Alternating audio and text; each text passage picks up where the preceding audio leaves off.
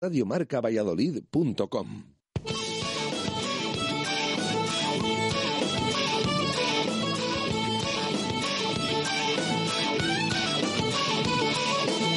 ser de Valladolid, soy un celta corto. Por ser de Valladolid, Pucela no es poco. Por ser de Valladolid, deporte en mis venas. Por ser de Valladolid, no hay años sin penas. Ser de Valladolid, pingüino en invierno. Ser de Valladolid, voy al Pepe Rojo. Ser de Valladolid, balonmano es huerta.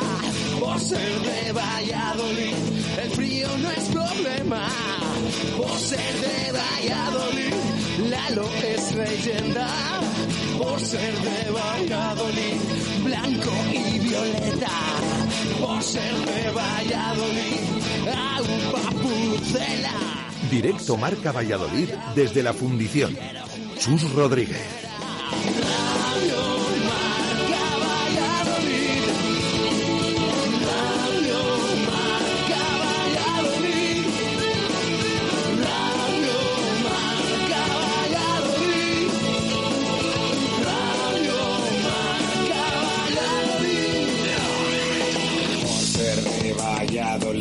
Un triple es más triple en Pisuerga. Por ser de Valladolid, Copa de la Liga. Por ser de Valladolid, soy del chami del quesos. Por ser de Valladolid, el deporte es esto. Por ser de Valladolid, se sufre hasta el 90. Por ser de Valladolid, las chicas también juegan. Por ser de Valladolid, hockey y básquet con ruedas. Por ser de Valladolid, yo siempre voy con el puzzela.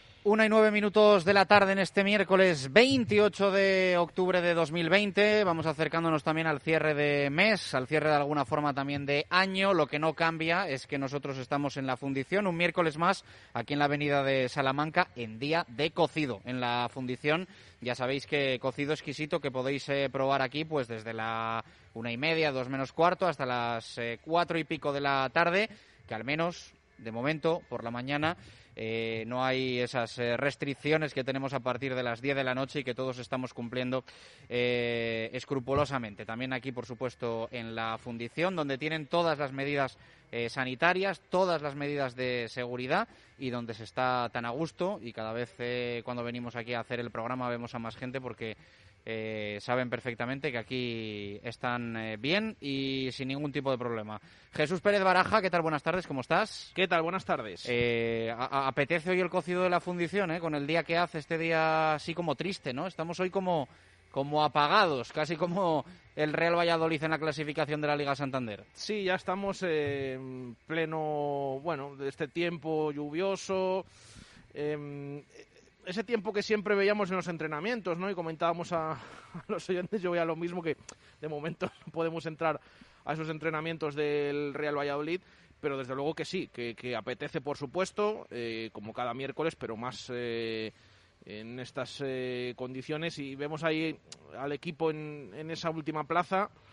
Yo no sé a los oyentes, pero yo cada vez, yo intento no ver la clasificación, pero cada vez que, que, pues eh, estás viendo yo qué sé, algún canal de deportes y saca la clasificación y tal, parece que te da así como un algo, ¿no? De, ver ahí al Real Valladolid, pero es lo que hay, es, es lo que hay última plaza y ya tres puntos de, de, la permanencia. Que también, claro, a ver, si no vas ganando, pues eh, las distancias se van a ir abriendo poco a poco y el Pucela pues sigue en esa última plaza. Ayer lo comentábamos a que pinta que estamos un poco en esas jornadas clave, ¿no? Para que esa distancia no, no, se, no se rompa y sea ya importante y te coloques a más de un partido, dos, tres partidos de los puestos de permanencia de al menos el cuarto por la cola. Eh, novedades, porque queda bastante para el partido, hay que decirlo.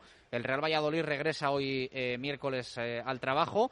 lo hace con vistas a lo del lunes, nueve de la noche, la cerámica frente al Villarreal. Sí, la liga mantiene el reto, el pulso de los lunes y al menos que nosotros sepamos, a miércoles se va a jugar el partido el próximo lunes en el Estadio de la Cerámica, frente al que actualmente es el cuarto clasificado de la primera división del fútbol español. ¿Con qué eh, novedades va a volver hoy el Real Valladolid al trabajo? ¿Cómo está eh, un poco esa, esa enfermería? ¿Cómo está la, la situación médica del Real Valladolid? Con algún asterisco, ¿no? A la espera de que de que confirme el Real Valladolid, pero alguna cosita sabemos. Sí, todavía no nos ha confirmado la información de, de la mañana. Ya, saben que ahora, pues por lo que precisamente estábamos hablando del tiempo, de cómo hace en eh, Valladolid y, demás, eh, ya metidos en otoño, pues em, desde luego que, que, los entrenamientos ya distan mucho de los de verano, que suele ser pronto por el tema del calor, nueve, nueve y media de la mañana, a las diez incluso, bueno, se ha ido retrasando poco a poco y actualmente los entrenamientos del Real Valladolid comienzan a las 11, es decir, que ha terminado pues hace bien poquito. Eh, eso sí que lo sabemos porque en estos momentos, bueno, está compareciendo en rueda de prensa em, virtual, telemática, por así llamarlo, eh, uno de los eh, protagonistas que va a ser el protagonista del partido del próximo lunes en Villarreal, que es Raúl García Carnero, lateral izquierdo, porque eh, va a ser una de las novedades. Va a tener que actuar en ese lateral izquierdo ya que mm, Nacho Martínez fue expulsado ante el Deportivo Alavés, eh, va a tener su correspondiente partido de sanción y por lo tanto pues le toca a Raúl Carnero formar en ese once inicial del Pucela. Eh, ha comentado Raúl, luego le, escucharemos en las primeras respuestas que bueno que ve mejor, que poco a poco según pasan los días ve mejor anímicamente a la plantilla del Real Valladolid y que esperan pues eh, llegar en las mejores condiciones posibles a ese partido del próximo lunes a las 9, lo has comentado. De momento no hay novedad. La federación no se ha pronunciado respecto a esta esa última información de que el juez les volvía a dar la razón y que si ellos quisieran no podría haber fútbol lunes y viernes. No se pronunció la pasada semana, hubo partido el viernes, hubo partido el lunes y de momento están fijados esos encuentros entre ellos el del Real Valladolid, eh, 9 de la noche en la cerámica. Así que ya decimos, una de las novedades va a ser Raúl García Carnero, seguramente, en ese lateral izquierdo. Y vamos a ver, porque eh, estamos eh, a la espera de que el club nos confirme la vuelta, que siempre hay que tener en cuenta eh, que después de un partido, después del entrenamiento de recuperación, después del día de descanso, ese primer, esa primera sesión del Real Valladolid pues hay que tener en cuenta quiénes han estado, quiénes no, porque eh, según nuestras noticias hay varios tocados en la plantilla del Pucela, varios de los titulares del otro día. Eh, hay veces que esto de que estén tocados, pues nada, es simplemente que el día de recuperación pues no están y luego aparecen y, regresan al, trabajo. Uno de ellos es Seidi Yanko, el lateral derecho, que el otro día fue sustituido eh, a 10 minutos para el final y tuvo algún tipo de molestias eh, y por lo tanto pues eh, es uno de los que el lunes no estuvo. Otro de ellos, por lo que hemos podido saber, es Sergi Guardiola, mm, que veremos a ver qué es lo que puede tener, si va a estar eh, si ha estado esta mañana en ese entrenamiento, si va a estar en los próximos días y si llega al partido del próximo lunes. Pero insisto que no son los únicos, que hay varios eh, jugadores tocados del otro día y por lo tanto, pues eh, solo cabe esperar un poco a esa información del Real Valladolid y a ver qué nos cuenta de quiénes han estado en la vuelta al trabajo y quienes eh, no, ya decimos, una de las novedades va a ser Raúl Carrero en ese lateral izquierdo. Bueno, vamos a ver qué pasa eh, con estos jugadores que cita Jesús Pérez Baraja, discutido en las últimas semanas Sergi Guardiola. Vamos a ver hasta qué punto eh, esa situación le puede dejar o no fuera del partido del próximo lunes y abrir la puerta a una reestructuración ofensiva. Eh, ha generado, ya lo saben, mucho debate eh, la sustitución de Weisman y no de Sergio Guardiola en el partido del otro día frente al Deportivo Alavés, que dejó bueno pues una actuación discreta, es una realidad del, del Jumillano. También es verdad que acorde al nivel del resto de sus compañeros durante los 70 eh, minutos ¿no? que estuvo en inferioridad numérica el Real Valladolid yo te iba a decir, bueno, el otro día no es que fuera una de las cosas que más me llamó la atención, porque puedes pensar, bueno, lo normal es que Sergio alinea a Sergio Guardiola. Eh, pero yo sí que pensé que quizás había llegado el momento de que Sergio, el propio Sergio, veníamos diciendo toda la semana, es la semana que tiene a toda la plantilla, menos Javi Sánchez, va a decidir quiénes van a jugar, quiénes no. Es verdad que metió a Weisman de inicio, pero mantuvo ahí a, a Sergio Guardiola. Luego ocurrió lo que ocurrió, ese cambio, se marchó Weisman, se quedó Guardiola bueno, esta semana a lo mejor le toca al técnico hacerlo ya por obligación porque no vaya a estar Guardiola, que insistimos, hay que poner esto en duda de momento porque hay, faltan unos cuantos días, fíjate que todavía eh, es una semana larga, faltan cinco días para que el equipo eh, juegue en Villarreal. Por cierto, eh, como comentábamos ayer, parece que va a viajar el mismo día se juega a las 9 y por lo tanto, pues eh, el habitual vuelo charter ya que utiliza cuando los partidos son eh, bastante lejos de, de Valladolid, pues eh, se espera que el equipo viaje el mismo día. Así que, pues con todo eso, que se retrase un poquito, vamos a ver todos estos tocados. primero, lo que tienen, si hay alguno que pasa de tocado a lesionado y luego si alguno algún otro se recupera, pero desde luego que puede ser el momento en el que precisamente por esto Sergi Guardiola no pueda jugar y tenga Sergio que alinear otra delantera en, en, el estadio de la cerámica. La pieza que es de cambio seguro es la del lateral izquierdo por esa imposibilidad de que Nacho evidentemente juegue por la por la roja que vio frente al Deportivo Alavés y que le va a dejar fuera frente al Villarreal. Sin novedades con respecto a la figura del entrenador, con respecto a la figura de Sergio González, eh, se da por hecho que se va a sentar el próximo lunes en el banquillo de la cerámica. Está por ver qué pasa a partir de ahí y evidentemente, bueno, yo creo que ahora al Real Valladolid en ese sentido, eh, o al menos es la, es la decisión, le toca ir partido a partido para ver cómo eh, son las sensaciones y cómo son evidentemente los resultados, ¿no? Porque aunque el mensaje es de dos encuentros antes del parón, eh, yo creo que a nadie se le escapa que eh, la jornada frente al Athletic podría ser incluso de, tránsito si el lunes, ojalá no ocurra, ojalá no suceda, ojalá el Real Valladolid consiga la victoria, pero hay que evidentemente valorar la posibilidad de que se pegue un castañazo el Real Valladolid en la cerámica y se precipiten los, los acontecimientos. Esto es fútbol y está a la orden del día, incluso con un entrenador que, que lleva aquí mucho tiempo y que ha conseguido eh, cosas importantes para, para este Real Valladolid. Lo hemos comentado estos días. Eh, yo el pasado fin de semana tenía claro, y yo creo que en líneas generales todos, que, Sergio González, eh, antes del partido me refiero, pasara lo que pasara, entre comillas, porque es verdad que podía haber sido todavía incluso más debacle de la que fue, que ya es decir, pero yo mm, pensaba que el otro día, bueno, no se, no se iba a jugar el puesto. Luego viendo el partido y una vez terminado, es cuando te entran las dudas. Y dices, bueno, ¿qué puede pasar en el Real Valladolid? Yo ya no descarto nada. Pues lo mismo el, próximo lunes.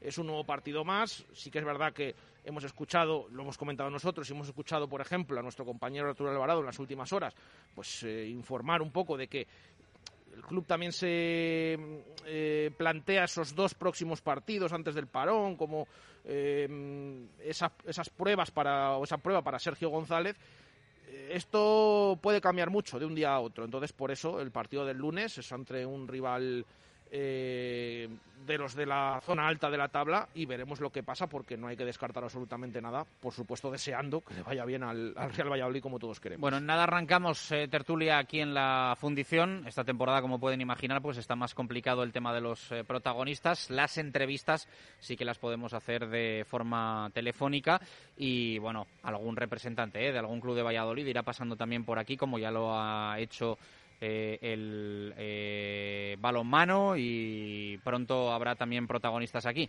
Ya saben la situación complicada que tienen también el aula, el Recoletas, eh, no obstante, eh, esta semana hablaremos mucho también, como venimos haciendo lunes y martes, tanto de fútbol como de baloncesto, que hay partidazo frente a Palencia, como de rugby, que hay nueva jornada, la segunda en la División de Honor, Se intercambian evidentemente los papeles el Braquesos entre Pinares, que jugará en casa, en Pepe Rojo, y el Silverstone El Salvador, que lo hará lejos de, Valladolid. Eh, bueno, luego escucharemos también a Raúl García Carnero, que es el que pasa hoy por, por sala de prensa en Zorrilla, ¿no? Sí, eh, acaba de terminar esa rueda de prensa. Bueno, ya saben los oyentes, lo hemos explicado también en los últimos días, que eh, con esto de que sean telemáticas, pues es un poco más complicado que se las podamos ofrecer.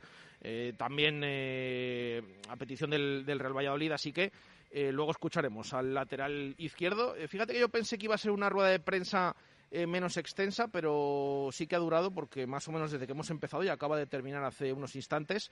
sí que más o menos podemos comentar lo que ha dicho Raúl García Carnero, líneas generales. les hemos dicho al principio esa primera respuesta del tema anímico, que vea al equipo bien. Eh, se le ha preguntado, evidentemente, que va a jugar el próximo lunes. Eh, dice que sí, que le toca a él, que tiene una competencia muy sana con Nacho Martínez y que, bueno, que lo importante es el, es el equipo. Em, y el bloque, no solo también en los cuatro de atrás, el tema de la separación de líneas al ser defensa, se ha hablado también, y preguntado por Sergio González, atención también a las declaraciones de Raúl García Carnero, a ver, no son nada espectacular. Es lo que te puedes eh, esperar de, que digan, por supuesto, en todas esas comparecencias públicas. El otro día fue Joaquín Fernández el que comentó que, que la culpa era eh, más de los jugadores que del entrenador, que confiaban plenamente en Sergio González. Hoy, más o menos eh, palabras similares de Raúl García Carnero. ha comentado que ve con la misma ilusión a Sergio que cuando Raúl Carnero llegó en diciembre y cuando conoció al entrenador un poco y cuando conoció al resto de la plantilla. Que siguen eh, confiando y por lo tanto, pues que están con el eh, míster del Real Valladolid. Eh, que aunque de momento el equipo en estas siete primeras jornadas pues no haya conseguido esa victoria. Así que básicamente esos son los titulares que ha dejado esa rueda de prensa de uno de los jugadores que ya hemos comentado van a ser novedad el próximo lunes en el Estadio de la Cerámica contra el Villarreal a partir de las 9 de la noche. Qué largo se nos va a hacer el fin de semana, ¿eh? Qué larga se nos pues va a hacer esta octava jornada ya de la, de la Liga Santander porque evidentemente, bueno, pues eh, andar ya en el segundo mes de competición pendientes del resto de resultados, de cómo esa distancia eh, se queda como está o amplía hasta que tú juegues el lunes, telita lo que vamos a pasar entre, entre viernes, sábado y domingo. Ha llegado un punto que, que ya, según estamos viendo al equipo, eh, fíjate las últimas temporadas, eh, lo que hablábamos siempre. Tú, fíjate el partido del viernes ya, Eibar Cádiz. No, no, sí, eh, pero... Ya el, primero, ¿eh? Pero que es que es lo que comentamos. Otras temporadas, otros partidos estábamos diciendo, hay que viene este equipo contra el que jugamos, que tiene menos descanso porque juega Europa League, no sé qué, el Atlético el año pasado que venía a Zorrilla eh, nos frotábamos las manos, o muchos se frotaban las manos, eh, que viene, los partidos de Copa, tal, no va a tener descanso, y luego, pues, empecemos la jornada como el día del Eibar, eh, no hay manera, o que la acabemos como el día del Villarreal. Es verdad que va a ser un fin de semana largo, que, Radio Marca que el primer encuentro con ese Eibar Cádiz que has comentado en Ipurúa el viernes, fíjate lo que tiene que pasar durante todo el fin de semana y claro, el Real Valladolid lo vamos a seguir viendo en esa última plaza y además sabiendo que juega contra un rival exigente como es el Villarreal y en su terreno de juego. Eh, pero bueno, es lo que hay. Ya ha llegado un punto, como he comentado, que, todas estas cosas y que el Villarreal tenga Europa League el jueves, aparte, bueno, el partido es el lunes, ya en todo esto casi ni nos fijamos porque lamentablemente pues el Pucela ni empezando la jornada, ni acabándola, ni entre medias, ni el domingo, ni a ningún horario, pues ha sido capaz de, llevarse los tres puntos en, estas primeras jornadas de competición. Bueno, vamos a hacer una parada, una y 25 minutos de la tarde, aquí en la Fundición Avenida de Salamanca, día de cocido, exquisito, que hace ahí un poco hoy oscuro, eh, frío, lluvia y el cocido está muy rico. Eh, hacemos parada y en dos minutos eh, continuamos nuestro directo Marca Valladolid de miércoles, presentamos la tertulia y hablamos de diversos temas. Directo Marca Valladolid desde la fundición. Chus Rodríguez. ¿Tu móvil falla o se ha roto? La solución la tienes en Mega Luisfer. Somos los más rápidos y al mejor precio. En solo una hora tu móvil en tus manos y funcionando a tope. Cualquier problema y cualquier modelo. Mega Luisfer te lo soluciona en calle Angustias 13. megaluisfer.com. ¿Tienes una casa nueva o vas a reformar la tuya? En Rodríguez Palomares puedes encontrar todo lo que necesitas. Tu salón, dormitorio, sofá, cocina, baño, dos plantas de exposición en la calle Nicolás Salmerón 9. Rodríguez Palomares, tu centro del mueble en el centro de Valladolid. ¡Wala! Eso será lo que hagas cuando entres por primera vez en la fundición. Mmm. Esa será tu reacción cuando pruebes los platos de la fundición. Porque en la fundición encontrarás un lugar espectacular. Su ambiente, su decoración, sus actuaciones, su cocina. Más de un año a tu lado nos han convertido en un sitio único en Valladolid. Menú diario, cocido los miércoles y abierto todos los días. La Fundición, Avenida de Salamanca junto a Bowling Zul. La Fundición, reserva en el 983 51 27 85. Hace más de 60 años que el Club de Rugby El Salvador lleva por toda España los colores blanco y negro como base, disfrutando del rugby en cada momento. Esta temporada regresamos al futuro y queremos hacerlo contigo. Hazte ya socio abonado del Club de Rugby El Salvador para disfrutar del mejor rugby en Valladolid. Consigue tu carné en nuestra web oficial www.rugbyelsalvador.com. Ecovidrio y los oyentes de Radio Marca Valladolid eligen cada jornada a los mejores jugadores del Real Valladolid. Entra en nuestras redes sociales al finalizar los partidos. Reparte 3-2 y un punto entre los que para ti han sido los más destacados y gana un mini glue Ecovidrio para reciclar en casa. Ecovidrio, el vidrio al verde. Bodega La Nieta, un lugar típico y confortable donde disfrutar de una suculenta comida tradicional. Asados de lechazo de la zona en horno de leña y unos exquisitos chuletones de carne roja. Bodega La Nieta en Fuensaldaña. Maestros en la cocina de siempre. Justo Muñoz. Más de 100 años unidos a la historia de Valladolid. Justo Muñoz Deportes, Justo Muñoz Juguetes, Justo Muñoz Hogar y 50 yardas. Teresa Gil, Mantería, Montero Calvo, Paseo de Zorrilla, Duque de la Victoria, Río Shopping y Valsur. En Valladolid, Justo Muñoz. Directo Marca Valladolid desde la Fundición. Chus Rodríguez. Una y 28 minutos de la tarde, aquí continuamos en la fundición, aquí vamos a estar hasta las 3 de la tarde, eh, arrancamos ya la tertulia, aunque antes eh, nos va a contar y vamos a hilar con el eh, primer tertuliano al que vamos a saludar. Jesús, tenemos árbitro ya para el partido del próximo lunes en la cerámica, ¿no? Sí, lo hemos comentado ya con Juan Carlos Alonso. Alberola Rojas es el árbitro que va a pitar al Real Valladolid y en el bar Melero López, que es el colegiado que estaba el otro día en el terreno de juego, en el árbitro de campo, en el Levante Celta, ese gol, último minuto y demás. Así que dos árbitros que han tenido, bueno, pues partidos eh, complicados, también buenos, con el Real Valladolid, para que no se enfade Juan Carlos, pero esos son los colegiados. Alberola Rojas de campo y Melero López eh, en el bar eh, en ese Villarreal Real Valladolid. Eh, ¿No te hace mucha gracia o qué? Pues, eh, Pues no. eh, a mí no, yo tengo aquí a Juan Carlos al lado, pero mm, a mí no precisamente son de los que más me gusten, no. Y con el Real Valladolid eh, menos, tampoco, menos. Me queda claro. ¿Qué tal, Juan Carlos? ¿Cómo estás? Buenas tardes. Eh, ¿Es para tanto o qué? ¿A ti Bueno, te gustan o no? Bueno, hombre, Jesús. Los árbitros os defendéis mucho entre vosotros, sois muy Corporativistas, muy corporativistas, ¿no? Es una palabra muy unida al, mí- estamento y a mí, arbitral. y a mí los árbitros que, que colaboro en medios de comunicación me dice que parece que se me ha olvidado ser árbitro. O sea que al final Sí, pero eso es os pasa el a término todos, medio a todos los árbitros que colaboráis en medios de comunicación, los árbitros os dicen eso, a todos, si Sí. te sirve de consuelo. ¿eh? Pero bueno, no, no, yo realmente siempre intento aportar una visión constructiva, una crítica, la crítica tiene que existir y dando argumentos y nunca uno tiene la verdad absoluta. Jesús siempre tiene buena información, sigue de cerca lo que son los árbitros y es su opinión. Alberola, yo para mí, eh, vino muy fuerte, subió muy jovencito a primera división y es verdad que en los últimos tiempos, eh, bueno, pues como que se está quedando un poco, ¿no? Eh, de hecho, tuvo una jugada en Cádiz hace poco que, bueno, pues él estimó que, que no había nada y luego las imágenes, pues se veía que, que había, había un claro penalti. El tema, el tema de Alberola, eh, ¿se está jugando la, internacional, la internacionalidad? No. Le han metido un árbitro manchego como Isidro Díez de Mera que le pueda comer la tostada. Lo veremos. A mí Alberola, en principio, la personalidad que tiene y cómo dirige los partidos, eh, me gusta. Melero ya es otro cantar. Melero en el bar eh, suele intervenir en cosas que posiblemente el bar eh, no debería de intervenir, aunque yo creo que aquí ya estamos perdidos todos. Yo creo que incluso los que nos dedicamos a la crítica ya el bar incluso estamos perdiendo la noción de cuándo debe de entrar o cuándo no. Voy a ser un poco malo. eh, Melero en el bar mal, eh, en el- campo, para mí peor todavía. ¿eh? Es que, es, que ha habido partidos. Melero es Sí, el árbitro aquel, sí. de la mano. Siempre nos Sí. acordamos de los malos. siem- Siempre, No, no, no, no. Y, De la mano en el Wanda, aquella. Lo que pasa es si te das cuenta, partidos.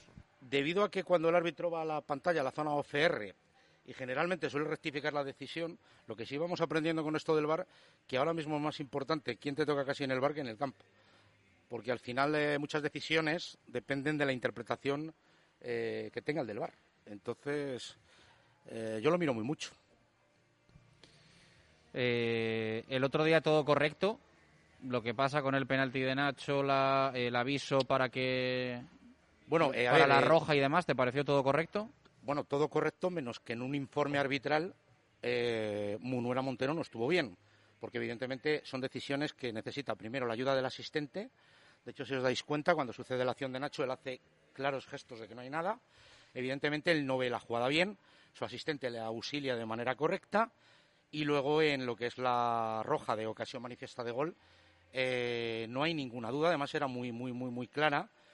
Y aprovecho para decir que fue fallo de Al-Yamit, evidentemente, pero lo de Nacho, eh, no, no sé si es por desconocimiento de la norma, pero un tío cuando va a rematar a puerta minuto 20, yo que he trabajado con equipos a nivel de reglas y demás, la mayoría de los entrenadores son partidarios de que le hubiera dejado rematar, a esperar que lo operara Roberto no, pero quedarte con uno menos. Lo que yo tengo la duda que Nacho pensara, porque en el mundillo futbolístico hay una hay un bulo extendido que ahora todos los penaltis son amarillas.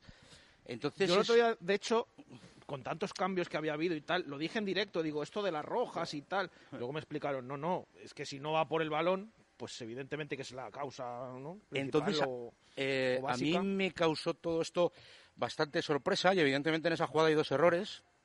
Los futbolísticos centráis en al Yamit, pero para mí el error más grave de la jugada del otro día es lo de Nacho, sin duda alguna.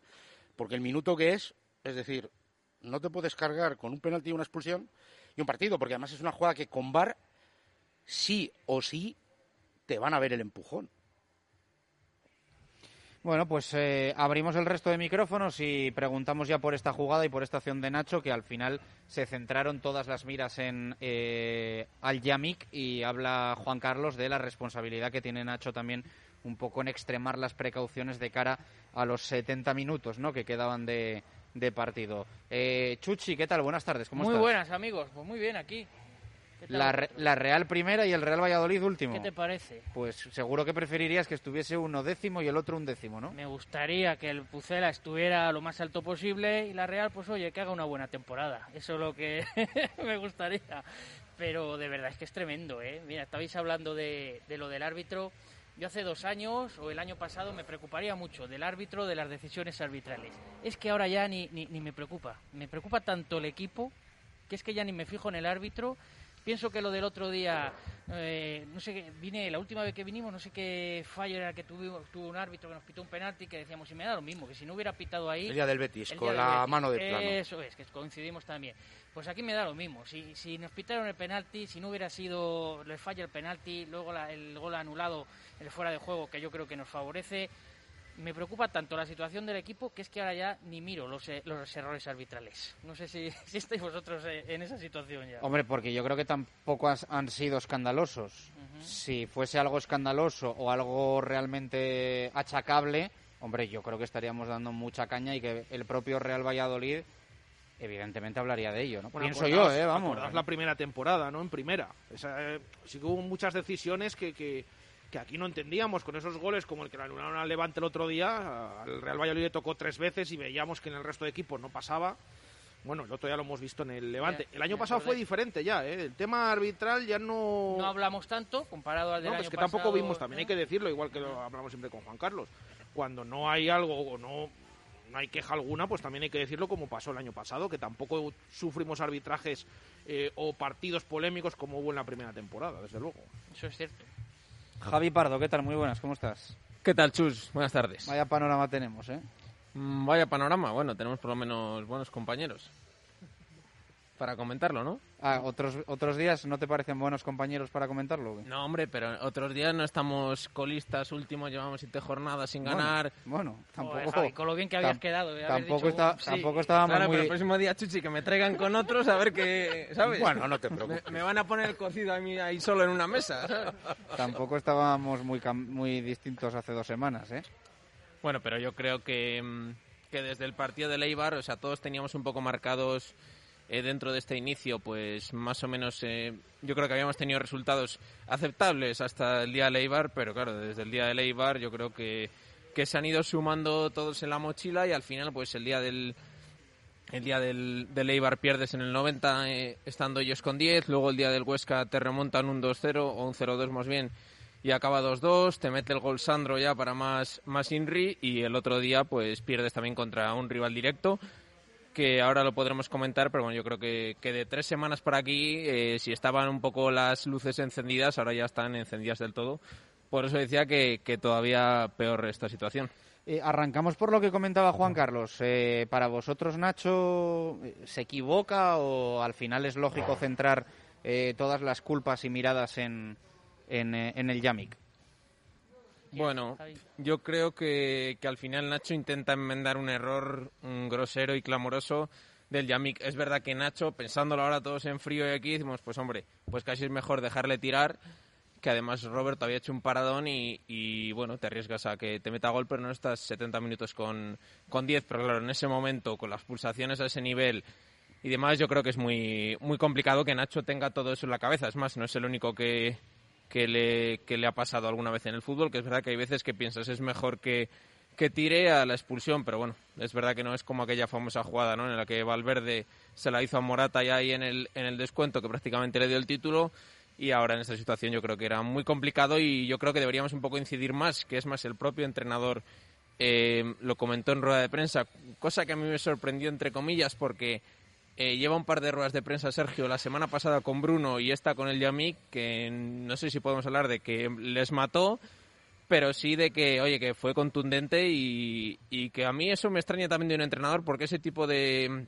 de comentarios en ruedas de prensa dentro del vestuario no suele sentar bien. Y Sergio lo hacía poco esto, ¿eh? Lo sí, de- sí, por eso, que, que fíjate, no sé, recuerdo, por ejemplo, el día de Masip, ¿no? El día que Masip falla contra la Real, pues sí que se comenta que ha habido un error y tal, pero no se ensañó tanto, yo creo, como, como estos dos últimos días con, con Bruno y el Yamik, ¿eh? Que no, que no digo que no hayan cometido errores, digo que me sorprende y que de cara a la gestión del vestuario ese tipo de comentarios fuera eh, no suelen sentar bien. Toda la razón con lo que dice Javi y yo incido un poquito más que a lo mejor esa situación de Nacho es por todo lo que estamos viviendo. La inseguridad que te produce ahora mismo los centrales, los laterales no están tan cómodos como jugaban antes, ya no sabes ahí si es el minuto 20, si es el minuto 90. Yo creo que es la tormenta perfecta para, para que se conjugue todo y, y- el Valladolid entre en esta, en esta fase en la que, en la que está metido. Yo es que cuando llamáis lo de competir, precisamente esos son los detalles que marcan un partido. Y evidentemente cuando tú, tu jugador fuera parte de las pulsaciones, porque si no sería una excusa muy simple. Pulsaciones tienen todas, en todas las decisiones y en todas las jugadas. Es la repercusión que tu acción va a tener en el juego. Y en este caso es de una absoluta gravedad.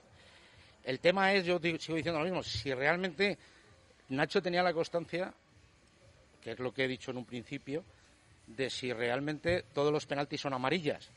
Que eso ahora mismo Es muchos más, al jugadores- principio le sacan amarilla. Pero porque el árbitro no ve ni el penalti. El árbitro también se equivoca, lo hemos dicho.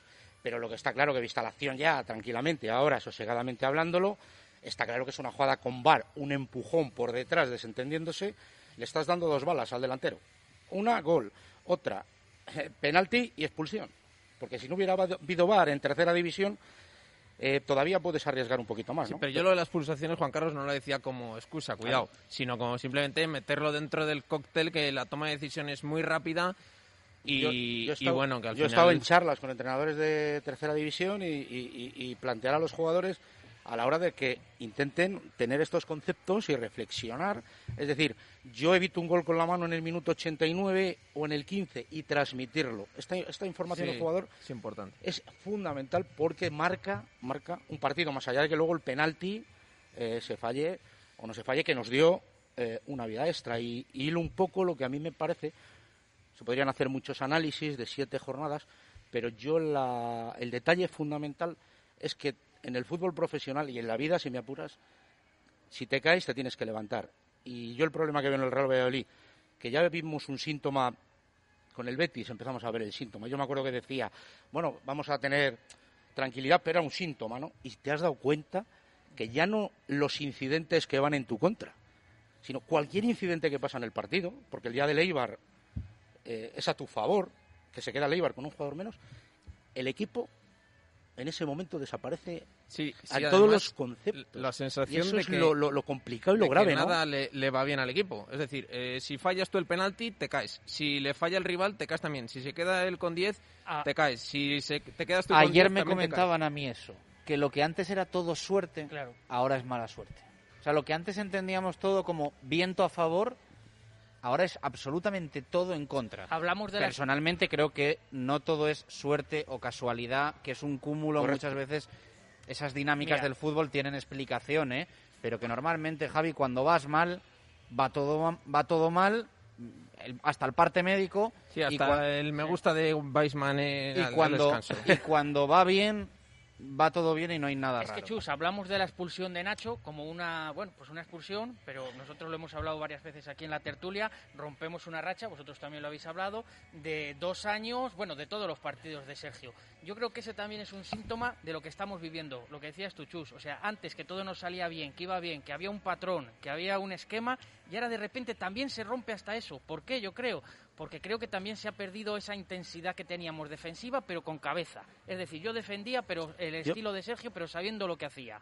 Ahora de repente nos surge esta roja, que puede ser una anécdota, pero yo creo que es, lo que decías tú, Javi, otra, otra piedra más en la mochila. Yo mala suerte no, o sea, yo mala suerte, yo esto no se puede achacar a la mala suerte. Yo creo que, que estas cosas al final es una dinámica que viene, viene con trabajo. Yo creo que este año se están cometiendo más errores. El año pasado también se cometían errores, pero yo la diferencia que noto con el año pasado que también se cometían errores es que el equipo ante un sopapo, el equipo se levantaba. Llama por el tipo de jugador que tenías. Es verdad que aquí hay jugadores todavía que no se han podido integrar porque no ha habido tiempo. Tampoco es excusa, tampoco es excusa. Es decir, el resultado, eh, el año pasado salvábamos a Sergio por el, el tema de que cumplía objetivos. Y estamos de acuerdo que en fútbol hay que cumplir los objetivos.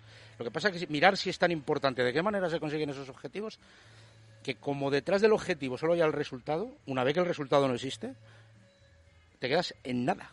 Claro, y, y igual nos estamos metiendo en un debate que iba a venir después sobre el tema de Sergio, ¿no? Pero Sí, va a venir después. bueno, pues entonces eh, lo dejo la reflexión para, No, para no, luego. como quieras, ¿no? Como quieras. No, no, aquí el director, el si jefe estoy eres tú, oye. Estoy acostumbrado ya a que, a que otros marquen los ritmos del programa, que cuando viene Pedro aquí nos, nos desmantela todo el guion. Pero no, te iba a decir, antes, no, yo quería poner un ejemplo de verdad que es, que creo que marca un poco la dinámica, la temporada. Eh, aunque estemos en la séptima jornada, o estábamos en la séptima jornada, el Real Valladolid a la vez era entre dos equipos que estaban en descenso. La temporada pasada, después de el parón por eh, el confinamiento, Leganés Real Valladolid, un partido en el que te juegas muchísimo con el Leganés en descenso. ¿Qué equipo tiene el penalti, la expulsión? Compara los dos partidos y en qué partido a uno le pasa una cosa, a qué equipo y en otro partido le pasa la otra.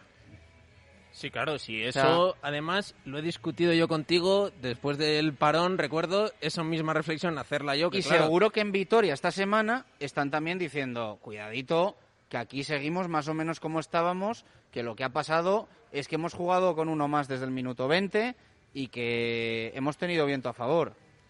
Pero Sí, sí. nosotros lo tuvimos con el Eibar. Ese viento a favor con el Eibar. Penalti que fallas y 30 minutos más con un jugador. O sea, Sí. que, que yo creo que el problema, el problema de, de lo que es eh, la actitud, no es que sea mala actitud. A veces los jugadores, eh, las piernas por las circunstancias eh, no van, tienen una losa.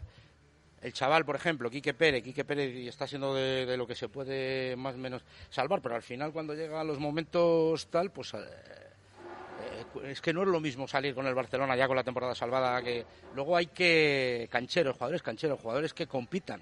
Esa famosa palabra que es, es competir, que a Yo- veces es tan difícil de descifrar, ¿no? Yo estoy con Chus y que son esos pequeños detalles que me hacen eh, eh, estar más que preocupado porque son los que el año pasado siempre salían bien y en el anterior, y ahora son todo que, que está saliendo mal. En esa vorágine que te metes si ya nos metemos hasta en expulsiones, en fallos de penaltis como hemos tenido, en errores groseros de los defensas, que dices, pero ¿y esto cuándo se va a mejorar? ¿Cuándo... Bueno, pero, pero acordaos, mm, el año pasado podemos hablar que yo creo que hubo a favor y en contra de esos momentos. El primer año acordaos, ¿eh? con el tema de los penaltis, con el tema de los arbitrajes, con todo eso, y aún así el equipo sí, pero, pero eso no era pero eso no era tuyo eso no eran errores tuyos claro, esos son intangibles que no que no entran dentro del cóctel de lo que el entrenador puede entrenar de, de lunes a viernes. estaba escribiendo un WhatsApp un amigo puse el ejemplo un poco raro de lo del Leganés hablando de penalti o roja o tal pero quiero decir de la infortunia de empezar el partido ya con un error que te marca el, el encuentro. si nosotros algo teníamos claro habíamos aprendido a Sergio pues que sabía mentalizar muy bien en los partidos que lo llamábamos nosotros o, ellos a lo mejor no lo querían llamar finales. Eran, sabemos que estábamos tranquilos porque Sergio los finales, no, los partidos, las finales no se juegan, se ganan. Pues Sergio lo hacía. Ahora también hemos perdido eso. Estoy, estoy contigo. Que esos partidos la temporada pasada fueron los que sacaste para tener los puntos nos acordábamos además con el después del famoso confinamiento hablábamos aquí dice nos vamos a acordar del partido de Leganés muchísimo tiempo y fue así nos acordamos muchísimo porque ganamos y a partir de ahí pues se pudo hacer y ahora nos estamos dando cuenta de que esos partidos no les estamos ganando estamos perdiendo entonces es mala suerte no, no, no, para nada. No, no, es lo que decías tú, que estoy viendo unos síntomas que me hacen para que preocuparme, porque se ha perdido todo lo que era el esquema, lo que era el argumentario de Sergio, le estamos perdiendo. Claro, pero es que, según lo, lo mencionas tú, Chuchi, parece que el argumentario es de Sergio era eso, que en el minuto uno eh, te, te regala un gol el Leganés. Entonces, claro, el, claro que no, pero te quiero decir, el, problema es más profundo que todo eso y estoy de acuerdo con lo que decía antes Juan Carlos con respecto a los resultados. Aquí el problema en el fútbol en general, ¿eh? y ahora ya más voy a hablar casi como entrenador que como tertuliano, que no sé si es lo mismo o diferente. Pero lo que te voy es que al final, eh, como solo valoramos los resultados, pero esto en el fútbol en general, ¿eh? como aquí cuando analizamos eh, a los entrenadores es cómo les fue allí y no cómo trabajaron, pues al final solo vemos pues eh, los puntos y la clasificación. Aquí ha habido otros que metíamos matices incluso cuando se ganaba y decíamos, cuidado que esto no es solo todo lo que reluce y entonces venían los resultadistas de turno y te decían, pero hemos ganado. Y digo, ah, vale, pues entonces ahora todo este argumentario que decimos de que esos matices, esa roja, esa lesión, esa no sé qué, yo podría decir eh, contraponiendo a los demás, pero hemos perdido. Y entonces acaba el debate. Entonces, como veis, para que veáis que los resultados normalmente, yo siempre tengo presente ese poema de Kipling, El If, que decía tratar a la victoria y la derrota como dos impostores. Y es que es así. O sea, muchas veces... se vaya, vaya, dato cultural. impresionante, impresionante. Es que creo que, que, hay que valorar más cosas. Y ahí es donde yo creo que con respecto luego al, al tema de Sergio y tal, donde la dirección deportiva quizás se ha equivocado, eh, porque si en la jornada 7 ya está un, un, entrenador en entredicho, esto viene un poco de antes y yo creo que, que si realmente pensamos, estamos en la jornada 7 pensando que tenemos problemas, que además son problemas arrastrados de otras temporadas, ¿eh? cambiamos al, al entrenador, a jugadores y demás, porque al principio incluso echábamos en cara a Sergio que no se atrevía a quitar a según que ciertos jugadores. Vale, pues Moyano ya no está, eh, Mitchell ya no juega, y Plano eh, ha pasado a un segundo plano. Y el equipo sigue dando las mismas eh, sensaciones o peores. Por lo tanto, ya no es solo una cuestión de nombres, que también podíamos entrar a valorar, ¿no? Lo que decíamos antes de con respecto a, a Quique o, a Yanko o al Yamik o al que queremos nombrar, sino que aquí va un problema más de fondo y que de cara a lo que queda de temporada es, es muy, muy importante. Y ojo que, eh, a pesar de eso, seguimos recibiendo mensajes de muchos oyentes diciendo que es que Sergio juega con lo mismo siempre. A pesar de, esto que es verdad que ha habido jugadores pues que han desaparecido de los once y de, sí, la bueno, plantilla. Yo creo que más el aludido, que lo, lo veis antes al comienzo, eh, es Guardiola, ¿no? Arriba. Yo creo que fue muy llamativo del otro día. Y claro, dices, vas perdiendo, tendrás, pero de cinco cambios que no sea ninguno Guardiola, o sea, te, llama mucho la atención, ¿eh? O sea, cinco bueno, cambios... vas perdiendo en casa. Ya. Pero... A, mí casi me preocupó más. Metes dos delanteros, eh, te, queda Guardiola y es más si el primer Marco André. Porque luego si necesitas a alguien cambio es muy llamativo. No, a mí, a mí más que dejar a Guardiola, que creo que tiene un, un pase y podría tener su explicación, me preocupó casi más la explicación que dio Sergio, que dijo que era por el balón parado defensivo o por el juego aéreo pero ¿cuántos balones gana Guardiola a lo largo de la temporada? O sea, me parece que Guardiola tiene sus cualidades, pero dentro de esas no está precisamente esa. Y luego encima, eh, dentro de lo que cabe, pues Weisman yo creo que no se habría dado eh, más trabajo, porque sabes que Guardiola sin, sin balón se desentiende bastante.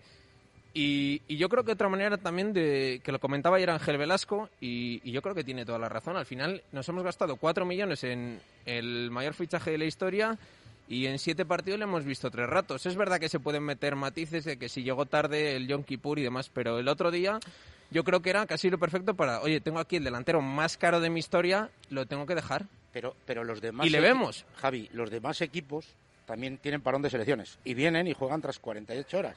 O sea, es decir, yo respeto a Sergio que quiera poner, porque no es buen entrenador, le voy a respetar siempre. Es decir, él está toda la semana con ellos, considera que eh, está mejor que dar a Guardiola. Pero lo que sí no, no, no puedo decir es que esta semana es por las elecciones, otra semana es tal. Y al final es lo que estáis comentando, que es el fichaje más caro de la historia y parece que siempre busca una excusa para no ponerle. Es Es que decir, encima- oye, que a lo mejor, a mejor a él no, no le termina le de daría, gustar. o sea, si hace un mal partido Weissman, si le vemos realmente 90 minutos, hace un mal partido, le da la razón, como se le ha terminado dando con Bruno y el Yamik, ¿no? O sea, O- al final, o con a base de ponerlo, fichajes o jugadores que ha tenido. de momento dices, el rendimiento es, es malo. esto es cierto y lo llevamos viendo cuando vivíamos mejores momentos en la clasificación, que decíamos lo que le cuesta a Sergio cambiar.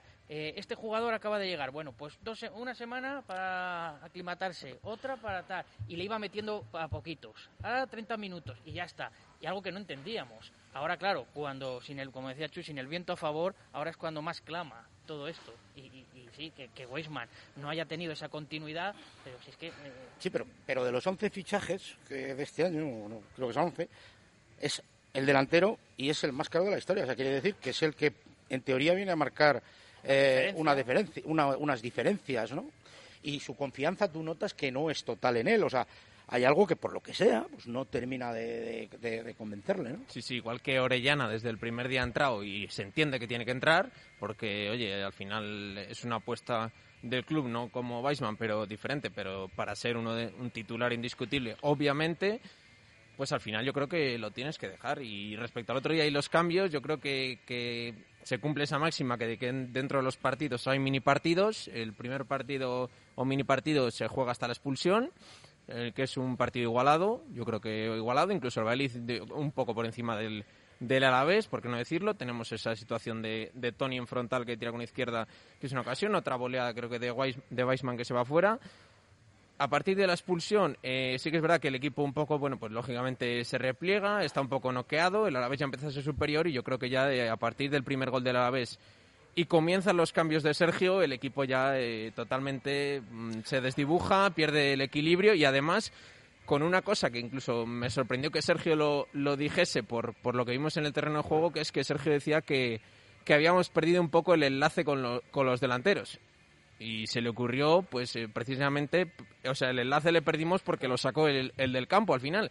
Quitó a Kike y a Tony, que eran un poco los que podían jugar en esas posiciones, y al final yo creo que sí, teníamos a Marcos Andrea Guardiola, y encima, en vez de jugar directo para ver si aprovechábamos y nos juntábamos por lo menos en campo rival, eh, nos pusimos a intentar eh, jugar en corto. Pues al final creo que salvo una de Marcos André, que fue pito fuera de juego, y otro cabezazo, mm, la verdad que el Alavés no sufrió absolutamente nada. No, y además te digo una cosa, yo el primer tiempo de verdad era de los días eh, que dices vas a ganar, porque con- al- aun teniendo el infortunio de la expulsión, resulta que fallan el penalti, les anulan un gol por fuera de juego y esas cosas a los equipos les reafirman, ¿no? Y, y les da como oxígeno y, y digo, este partido del Alavés, precisamente, entre comillas, el que estaba teniendo infortunio era el Alavés. Es decir, el Alavés al final se acaba tirando de los pelos y la segunda parte yo esperaba otra cosa, pero eh, repito, insisto, cada bofetón no nos levantamos. Y eso viene pasando desde la jornada 1. Y eso, o se cambia bien con dinámicas, bien con jugadores con eh, más nivel competitivo, eh, o, lo vamos a pasar mal. Pero no es que no nos levantemos, que sí. Es que no sabemos levantar en ningún momento. Porque te puedes levantar por algo. tú puedes tener el balón como en la segunda parte. Yo es que voy a, eso, que a mí me llamó mucho la atención. Mm, Una vez, eh, aparte del tema de cambios que se hagan una vez que te meten el primer gol y que luego Sergio lo explique en sala de prensa y diga que es que en ese momento es cuando arriesgan con el 0-1, no con el 0-0. eh, pero en la segunda parte, ¿de qué le valió todo mover el balón de un lado para otro al Real Valladolid? Es que no es que no se levante, es que encima no hace visos por, por, por hacerlo. Y claro, es que de no esa sabe manera- cómo, es que no sabe cómo. es que directamente de esa manera no lo vas a hacer, o sea, no te vas a levantar, porque si, si ni siquiera eres capaz de poner un triste centro, porque hablabas de, de lo del tema del primer cambio y de que es verdad que Sergio Guardiola precisamente por arriba, pero es que si encima eso le añades que es que además los que salen o, o lo que tienes planteado no ponen centros al área, pues entonces, ¿qué, qué sentido tiene? No, pero yo le entendí que era por el juego aéreo defensivo y, y por pelearse con los tres centrales. yo le entendí eso en la rueda de prensa, Sí, bueno, y no pero- porque, porque Guardiola los- sea más rematador que Habló de los tres centrales también, ¿eh? Sí, O sí. sea, del Alavés, que eran... Sí, pero más en juego directo yo creo que en, que en centros laterales. defensiva.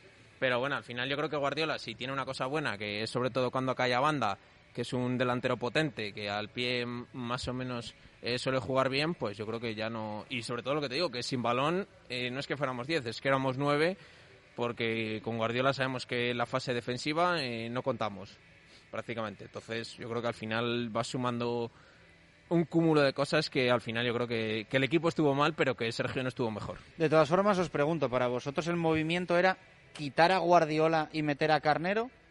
¿O eh, cuando tienes que tomar esa decisión de, de alguna forma, cubrir la baja de Nacho, hubieseis hecho otra cosa? Porque claro, estamos hablando, el error es eh, quitar a Weisman y dejar a Guardiola, pero igual por vuestra cabeza pasa, pasa otra cosa, no lo sé.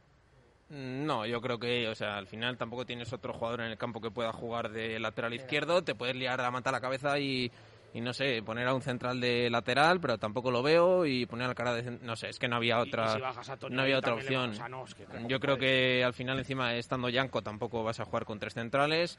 No sé, yo creo que dentro de lo que cabe el cambio era ese, pero pero yo lo que no entendí realmente fue la, la explicación y mucho menos cómo luego se llevó a cabo. O sea, la teoría me parecía dices mala. el cambio era esa, ese, te refieres uno de los dos. Sí, eso es, eso es. Yo estoy con, con Javi. Lo más, lo más fácil, o bueno, no lo más fácil, lo más práctico era hacer ese cambio. Llama la atención que sea Guardiola, que sea Weisman el que se tenga que, que ir. Guardiola, lo hablábamos un poco antes. eh, yo creo que también Sergio tiene unas ideas, que es lo que decía yo el argumentario, y, aunque creamos que está cambiando, yo no lo veo tanto, eh, al final va a morir con ellas. Y, Esto es la fábula del escorpión, Chuchi. eh, O esa sí sea, que me la sé. A mí lo, a mí lo que me preocupa por cerrar el, por cerrar el tema por cerrar el tema de Guardiola tal, o sea, yo lo que me queda claro es que para Sergio Guardiola es su delantero número uno. O sea, si tú tienes que hacer un ranking de delanteros para Sergio sería uno Guardiola, dos Weisman, tres Marcos André. Y eso chirría, o a mí por lo menos me chirría. Hombre, pues cuando te has gastado cuatro millones de euros en un tío y es el fichaje más caro de la historia de tu club y no es tu número uno, mm, mm. Tampoco se han gastado mucho menos en Sergio Guardiola. Es verdad que ya estaba en el equipo y tal, pero también se han dejado tres kilos ahí, ¿eh? Es decir, que por gasto Bueno, algo... y sobre todo que es que no es que estamos aquí hablando por ser Guardiola, es porque estamos viendo el rendimiento que lleva Guardiola en estas jornadas y el que viene de la temporada pasada. Claro, no, que- no le dio, la verdad, muchos motivos luego a Sergio, o sea, viendo una- el partido, Y en una temporada donde está habiendo más centros laterales al área y donde los de, porque el año pasado decíamos que había pocas opciones para los delanteros. Este año, cuando se ha llegado, ha habido partidos donde ha habido muchos centros laterales, muchas circunstancias que Guardiola tampoco se lo ha visto en el área. Me refiero. Pero sí que es verdad que eh, a lo mejor otros eh, jugadores, eh, cuando no están acertados, van antes al banquillo que, por ejemplo, Sergio Guardiola, que vemos un partido tras otro. Y yo creo que la temporada pasada, yo siempre me acuerdo de ese partido, creo que fue, fue más adelante, fue antes de, de Navidad, para cerrar la primera vuelta.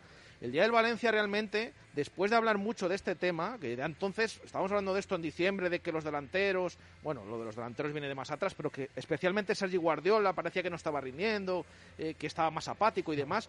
Eh, Sergio lo acabó dejando en el banquillo. Y luego cuando salió desde el banquillo, hizo mejores partidos, quizás los mejores sí de la metió temporada. gol de falta. Sí, sí, o sea, ese día, el día del Valencia, se quedó en el banquillo, salió en la segunda parte, metió gol de falta, luego los siguientes parece que estuvo mejor, pero bueno, ahí se quedó y volvemos a ver a ese Sergio Guardiola que, que, que- que cuesta, ¿no? Que, que le cuesta bastante, que ni siquiera entra en juego. Sí, yo creo de- que, de todos modos, independientes de nombres, antes lo decíamos, al final Valladolid eh, tiene un problema de cómo, de cómo atacar y de cómo defender ahora mismo, que lo ha tenido también las otras dos temporadas y yo creo que esconderlo es, eh, pues eso, esconderlo detrás de los resultados todo y que al final, eh, lo que decía antes, hay que darle valor al cómo eh, cuando se pierde y cuando se gana, porque efectivamente, como decía antes Juan Carlos, cuando se pierde, al final no te queda nada a lo que agarrarte. O sea, ahora mismo, Sergio, todos estamos diciendo, bueno, pero es que se acaba resultados. Mm, ya, entonces eh, cuando no, se, no quedan más resultados, solo nos podemos agarrar a, a que hay que echarle porque ya no, ni te garantiza lo que antes te garantizaba. Yo creo, Javi, que todo se desmonta, o el castillo de Sergio se desmonta, no sé estarás conmigo, a partir de la de- debilidad defensiva.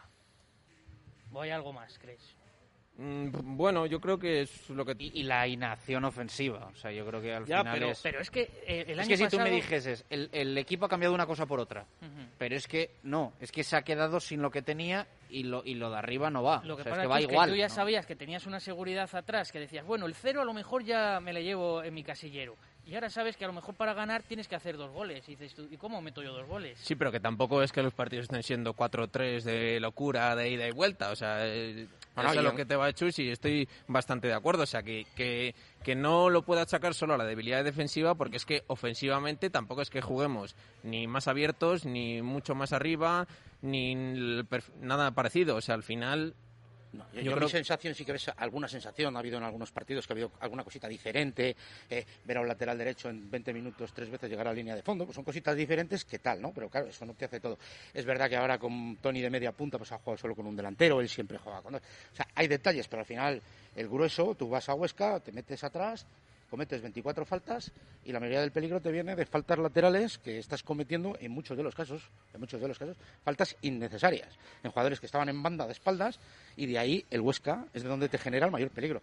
Pero volvimos a lo del año anterior, a protegernos atrás y tal. De hecho, hay una imagen en ese partido del delantero este de Weisman, que no sé si a lo mejor por el idioma tal, y que quería ir a presionar más Sí, arriba. sí, que se va al Eh, solo, sí. Yo creo que ese detalle, por ejemplo, es decir, hay jugadores que todavía tienen Que todavía no saben los conceptos, Claro, claro. no saben... porque ahí, ahí, oye, eh, y, eh, una, una lanza a favor de, de- de Sergio en ese sentido. Él tenía una familia, eh, tenía tal, y ahora mismo tiene que volver a, a hacerlo. Yo no digo que, que- que con el tiempo puede hacer incluso una mejor familia, pero la tiene que recomponer completamente. Ya, eh, pero él también ya, ha formado pero- parte de, claro, de de eso, eso. no, no, no, si no estoy, él, yo, ¿eh? yo te, yo te y, digo y tanto como completamente...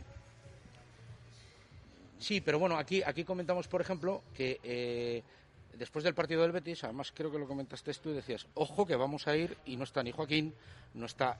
eh, o sea, toda la columna vertebral Sí, del año sí, pasado pero, no pero no hay había otras nadie. cosas, por ejemplo, que yo creo que sí. No había nadie. Yo, yo no sé si Sergio, eh, y os lo pregunto también, ha- hace gestos a veces, por ejemplo, en lo de Guardiola Weisman, no lo, no lo hace el otro día por decir, eh, esto es lo que tengo o esto es lo que me han traído. Pero, por ejemplo, hay jugadores en los que él ha apostado y confiado mucho, a los que está dejando muy de lado. Por ejemplo, Michel Herrero y Oscar Plano. Si él tiene el pensamiento de lo de antes funcionaba y lo de ahora no, vuelve a lo de antes porque puedes.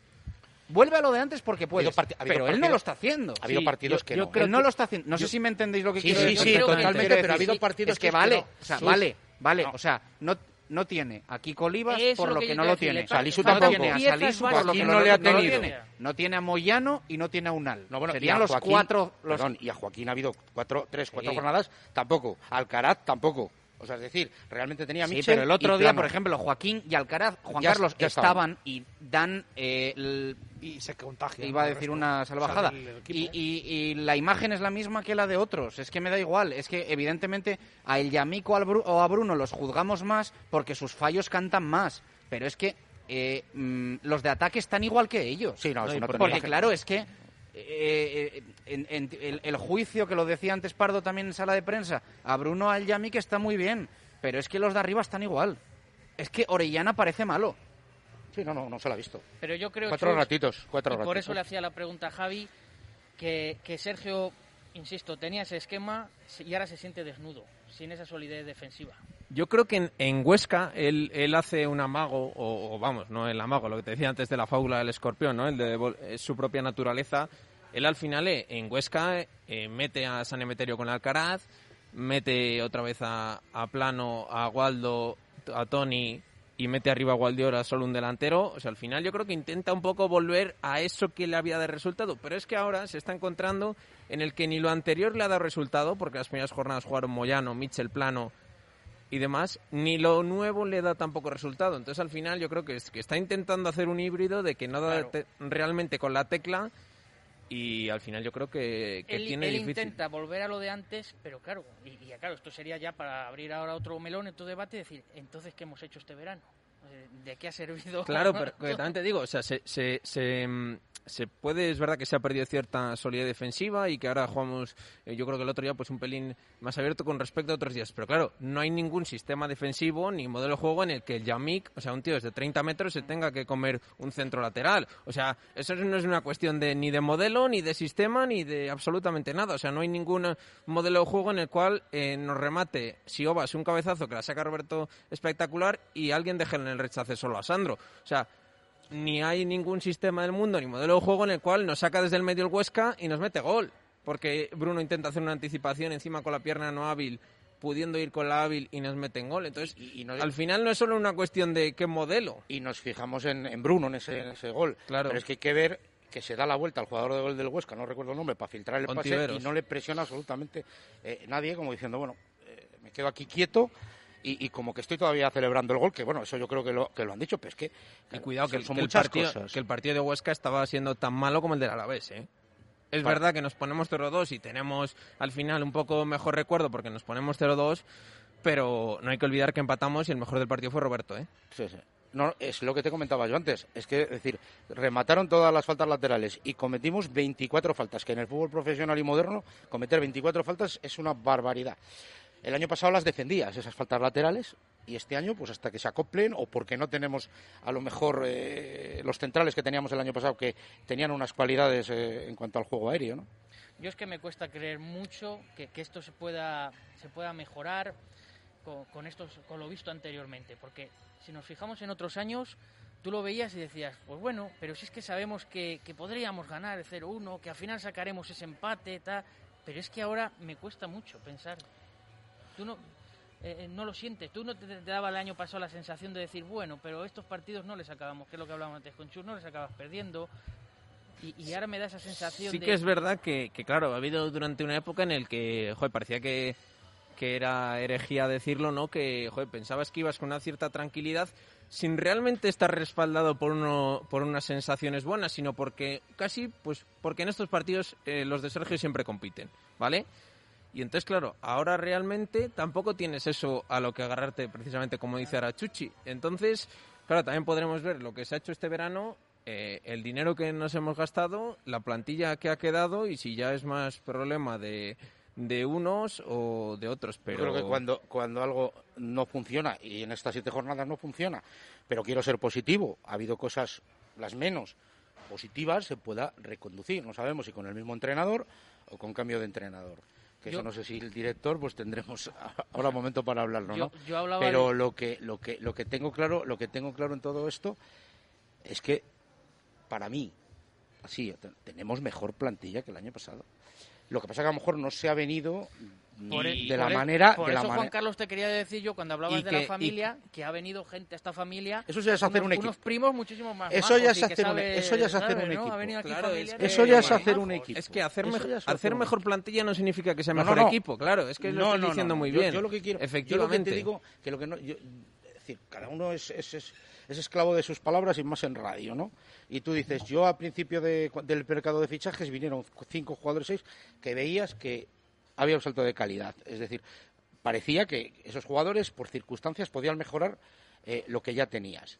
Ahora, eso no te garantizaba, hablábamos de Weisman, habría que ver, el, habría que abrir el melón, pero es que tampoco nos le han dado a probar todavía, decir, eh, haya tenido tres partidos seguidos. Hombre, en, Valdebebas le vimos algún detalle, ¿no?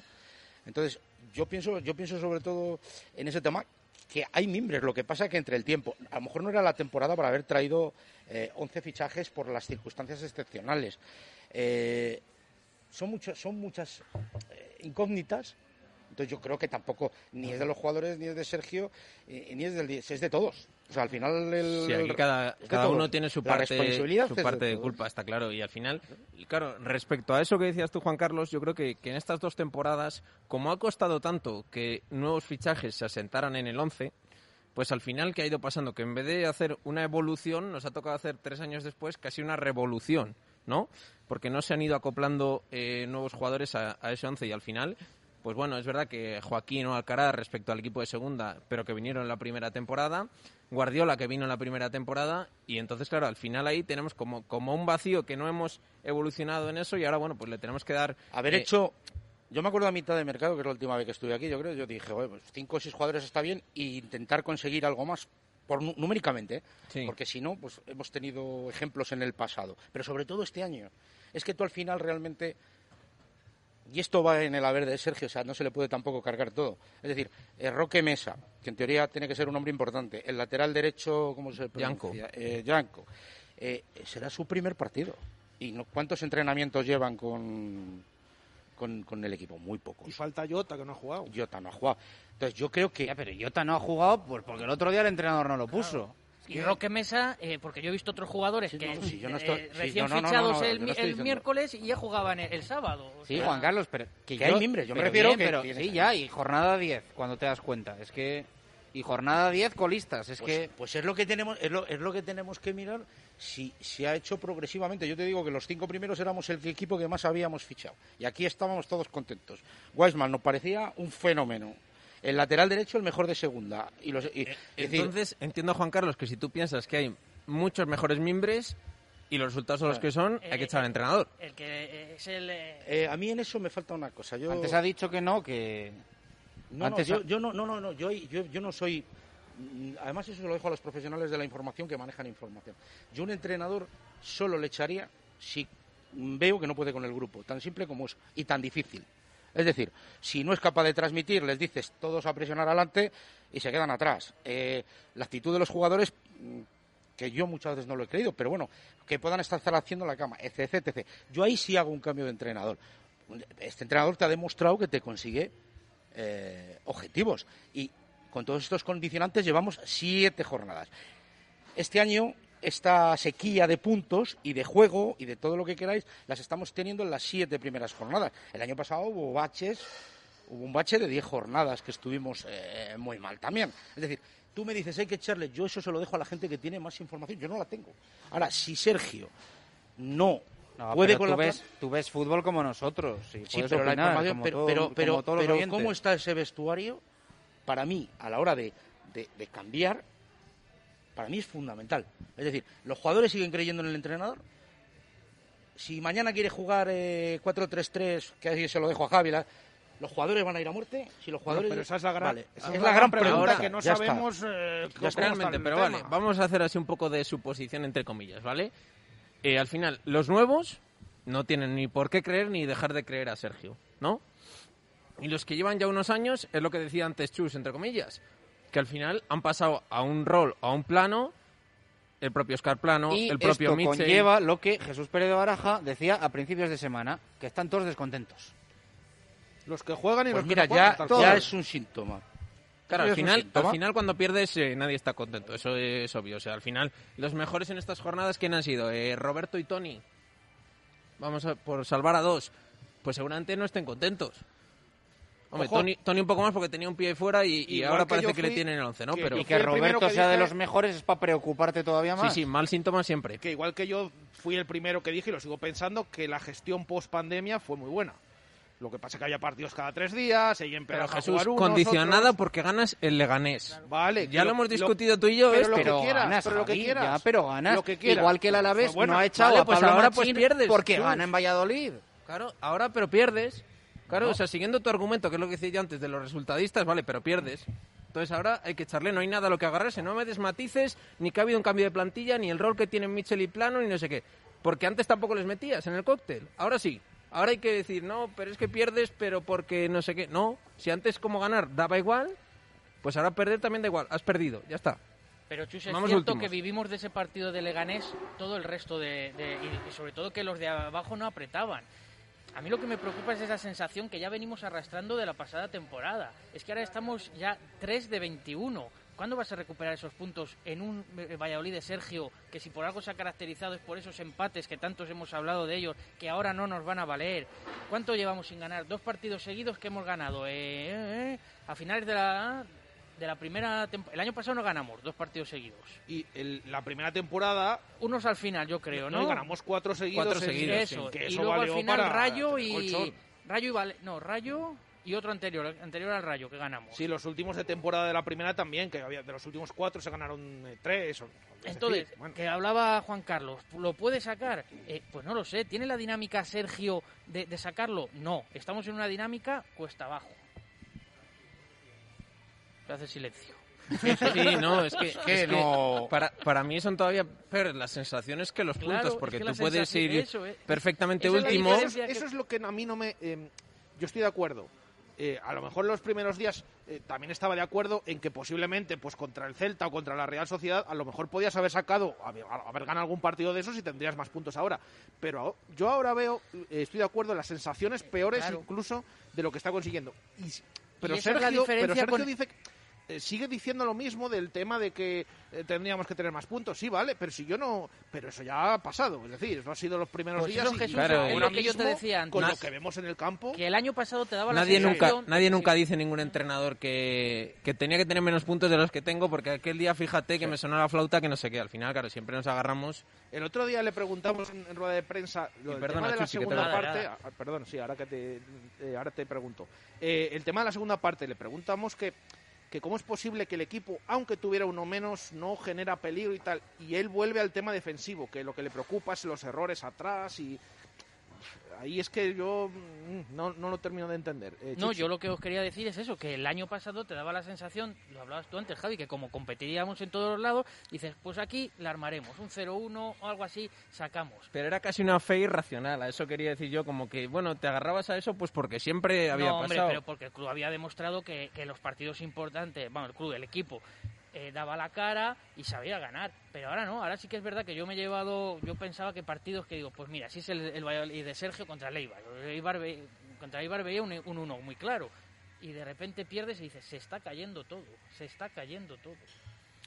Sí, al final, o sea, puedes haber hecho partidos tan malos como este, perfectamente. Yo recuerdo partidos muy malos, pero claro, al final la clasificación te aprieta y, y no es lo mismo estar último que estar el, el decimosegundo y hacer un día un, un mal partido, lógicamente. Al final, lo que decías tú antes, ahora ya eh, mm, parece que, bueno, vamos a mantener a, a Sergio por lo menos estas dos jornadas, pero claro, si ya te pones con 3 de 27 o, o consigues un empate, ¿eh? 4 de 27 ya te hace que, que tienes que conseguir muchos, muchos puntos Ya. de aquí a final de temporada. Lo, lo que pasa es, y lo habéis hablado en- durante estos días en varias tertulias, eh, vamos a pensar tan a corto plazo en dos partidos. No vamos a pensar en, en- en qué va a ser de este equipo después. No, y, Tú y es que te digo una- imagínate- no, es que eh, encima no es, no es solución de nada por lo que dices tú, vale, ponte que ganamos en Villarreal Cualquier y empatamos en casa, eso la es. siguiente jornada perdemos dos seguidos y Eso. estamos en el mismo... Eso es, eso es. Bueno, pero que ganemos, a ver si ganamos. Pues, no, Eso- pues- eso- pues mira, eh, Jesús, te voy a decir una cosa. El año que bajamos con el mítico Jean, Juan Ignacio Martínez, el partido que ganamos al, Al Barcelona, Barcelona. Sí, es el que sí, nos sí, fue- lleva a y ser... al, y al. Villarreal, ¿eh? gan- y, y, y, y die- y siete jornadas Por, antes. por ganar ese partido Y nos fuimos a segunda, así como suena. Y- y- porque y no le echaron más ese- atrás, acordaos Fernando Bueno, Vázquez, que le iban a destituir en marzo, ganó dos seguidos en Bilbao metiendo cuatro y contra el Sevilla y luego ya no ganó ninguno Hombre, más y no, sa- de sabríamos lo que había pasado después de Gin. Y, te digo una cosa: eh, teníamos la salvación en la mano, si no llega a ser en el minuto 93. Nos creíamos aquel- el Bayern de Múnich cuando ganamos perdón, con el gol de Pero aún así, el equipo, fíjate, con todo lo que y, tal. y, y que eran las sensaciones sí, malas, que se iba cayendo el equipo, pero porque y ganamos ese partido y, a jornada estu- y 29 o estuviste ahí a 28. salvarte.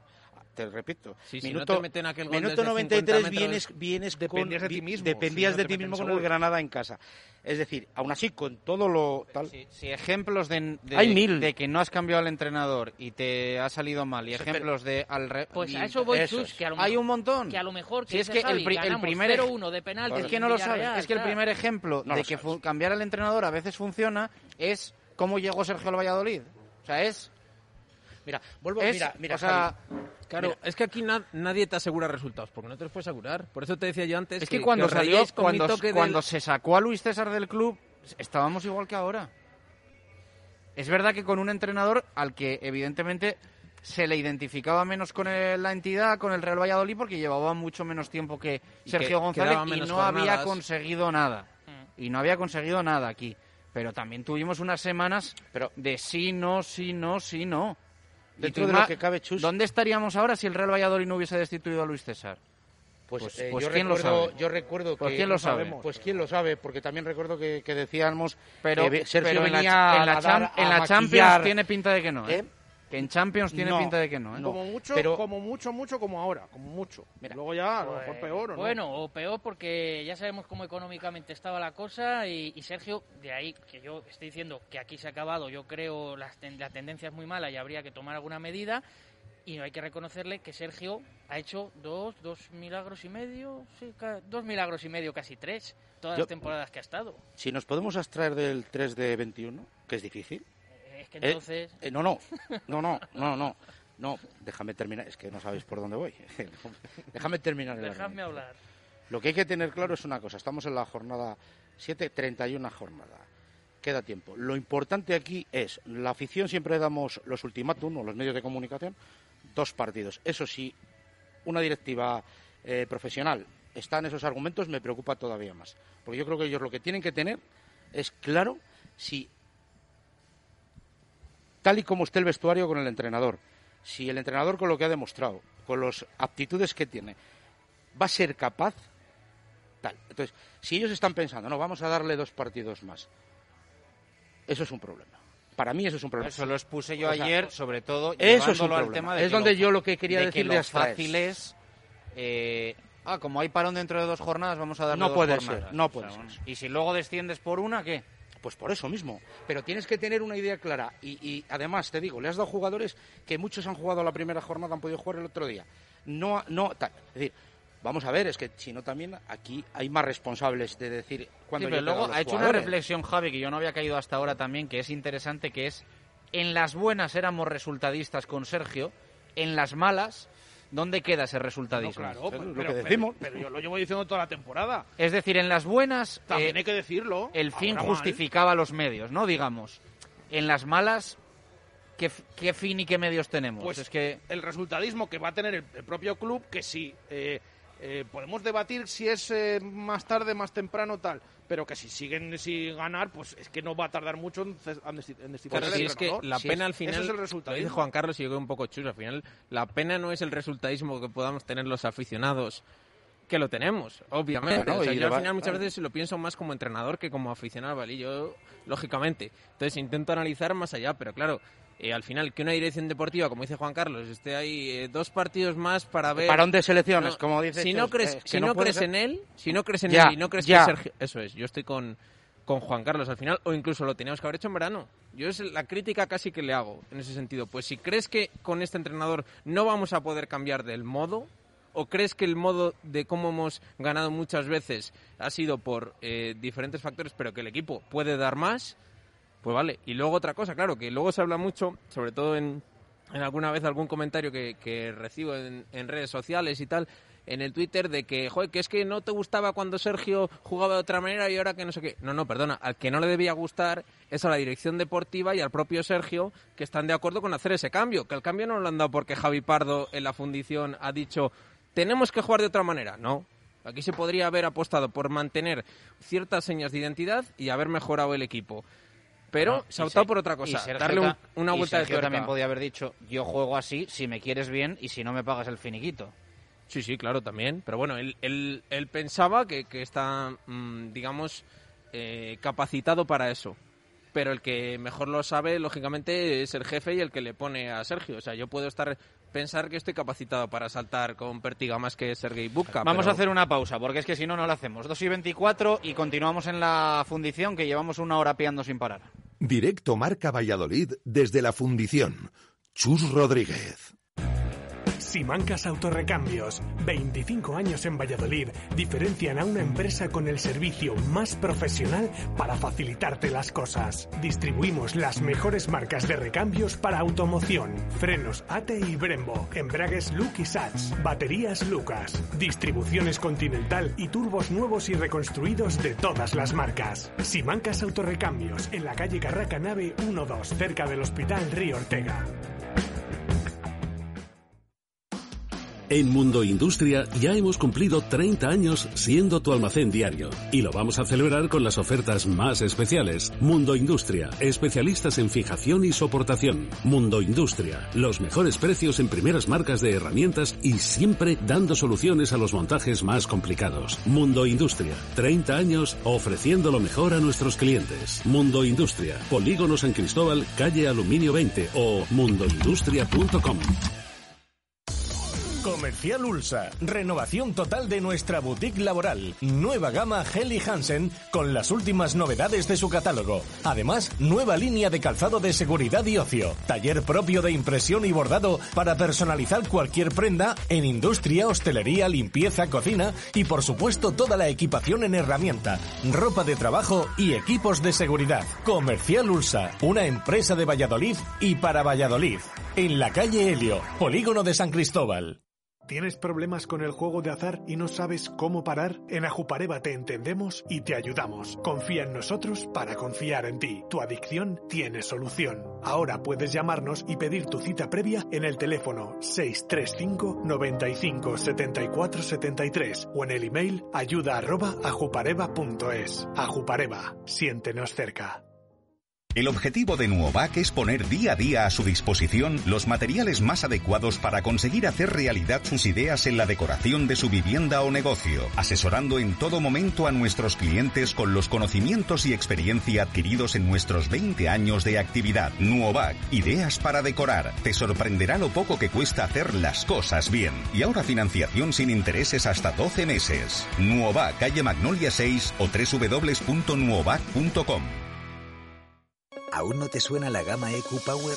Son los nuevos híbridos enchufables de Mercedes con etiqueta cero, perfectos para moverse en entorno urbano sin emisiones, como para viajar sin preocuparte por las distancias. Descubre la gama de híbridos enchufables de Mercedes y llévate el tuyo con cargador y tres años de mantenimiento incluidos. Muévete sin límites dentro y fuera de la ciudad y aprovechate de las nuevas ayudas del gobierno para vehículos híbridos enchufables. Adarsa, concesionario oficial Mercedes-Benz en Valladolid. Nuevas instalaciones en Avenida de Burgos 49. ¿Ya te has enterado? Este año podemos volver a hacer historia en Valladolid. ¿Sí? ¿Cómo? Poniéndonos en marcha con la Asociación Española contra el Cáncer y su marcha virtual. Este año no nos quedamos sin marcha contra el cáncer. No podemos fallar. Cada inscripción es un kilómetro. ¿Hasta dónde podemos llegar? El año pasado habríamos dado la vuelta al mundo. Novena Marcha Valladolid contra el Cáncer del 25 de octubre al 8 de noviembre. Inscríbete en la web de la Asociación Española contra el Cáncer de Valladolid a partir del 25 de octubre. Los beneficios irán destinados a financiar los proyectos de investigación que gestiona la Asociación Española contra el Cáncer en Valladolid. Honor. A los sanitarios, a los trabajadores esenciales, a los nuestros, a los mayores y a los pequeños. Brac Quesos Entre Pinares 2020-2021. El equipo de todos. Más información en brackrugby.com. Colaboran Caja Rural de Zamora, Estrella Galicia 00 y Bermú Golfo. Directo Marca Valladolid desde la Fundición. Chus Rodríguez. 2 y 28 minutos de la tarde, aquí estamos en la fundición, día de cocido, día así un poco oscuro, eh, aunque estaba abriendo un poquito, pero, pero día desapacible que lo arreglamos con, con un cocido. Eh, con Juan Carlos Alonso, con Chuchi, con Javi Pardo, con Jesús Pérez Baraja analizando la actualidad del Real Valladolid. Eh, mala plaza, ¿no? la cerámica para, para jugarse lo que se juega el Real Valladolid el próximo lunes. Además, bueno, pues tienes que eh, ver pasar por delante toda la jornada con los resultados eh, buenos o menos buenos que haya para tus intereses, pero eh, mal momento ahora para visitar al, Villarreal de, de una Emery, Chuchi. Yo diría que ahora viendo el Valladolid actual, mal momento para visitar cualquier campo. Pero bueno, yo pues venga, vamos a, ahora a ser optimistas, venga, cambiamos. Te ha costado, ¿eh? Has estado ahí pensando y dices, venga, va, va. No, pero ha mirado alrededor y ha dicho, como no soy optimista yo, aquí... Yo soy, yo soy un nostálgico, ya sabéis que me encantan series como Cuenta Bella, estas cosas, entonces vivo del pasado, entonces digo, venga, vamos a pensar que vamos a ver ese Valladolid, que precisamente fue a Villarreal y ganamos, no sé cuántas veces chur, las dos últimas habíamos anterior... Eh, no, la, pasada temporada perdimos 2-0, la anterior con un gol de Leo Suárez y un penalti parado por Masip, ganamos 0-1, sí.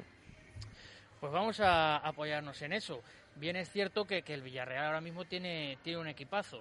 A lo mejor esto en Javi, no sé, como entrenador, una Emery a mí me parece una castaña entre tú y yo. Y, no sé, pues venga, vamos a, pensar que ganamos. esas cosas tienen que cambiar ¿eh? para, para poder ganar en, Villarreal. Pero bueno, antes nos reíamos y decimos, hombre, espero que no te tengas que agarrar a esto. Por estadística, alguno vamos a ganar, ¿no? Pues vamos a ver si va a ser en, en la cerámica. Sí, a ver, lógicamente vamos a casa de un buen equipo, al que por supuesto se puede ganar, y, y bueno, veremos a ver también qué, qué hace Sergio, porque el otro día hizo cinco cambios y claro, viendo el partido del otro día, eh, que al final eso, bueno, no sé saber qué fue antes, ¿no? El huevo o la gallina. Eh, no hay continuidad porque los resultados no llegan o los resultados no llegan porque no hay nada de continuidad. Pues hombre, yo creo que al final, eh, respecto al, al once del otro día, vamos a ver eh, también bastantes cambios. No te sé decir el número y dependerá también del tema ese que habéis comentado de cómo esté Yanko, por ejemplo, y alguno más, pero yo creo que va a ser un, un partido en el que Sergio va a intentar otra vez darle otra vuelta de tuerca al tema y, y quizás, bueno, pues quizás vuelva a San Emeterio ya que Quique no estuvo especialmente bien y veremos a ver, pero bueno, yo creo que, mm, que efectivamente es complicado y veremos a ver también cómo, cómo afronta Sergio y el equipo. Javi, ¿qué te parece Unai? Que no me...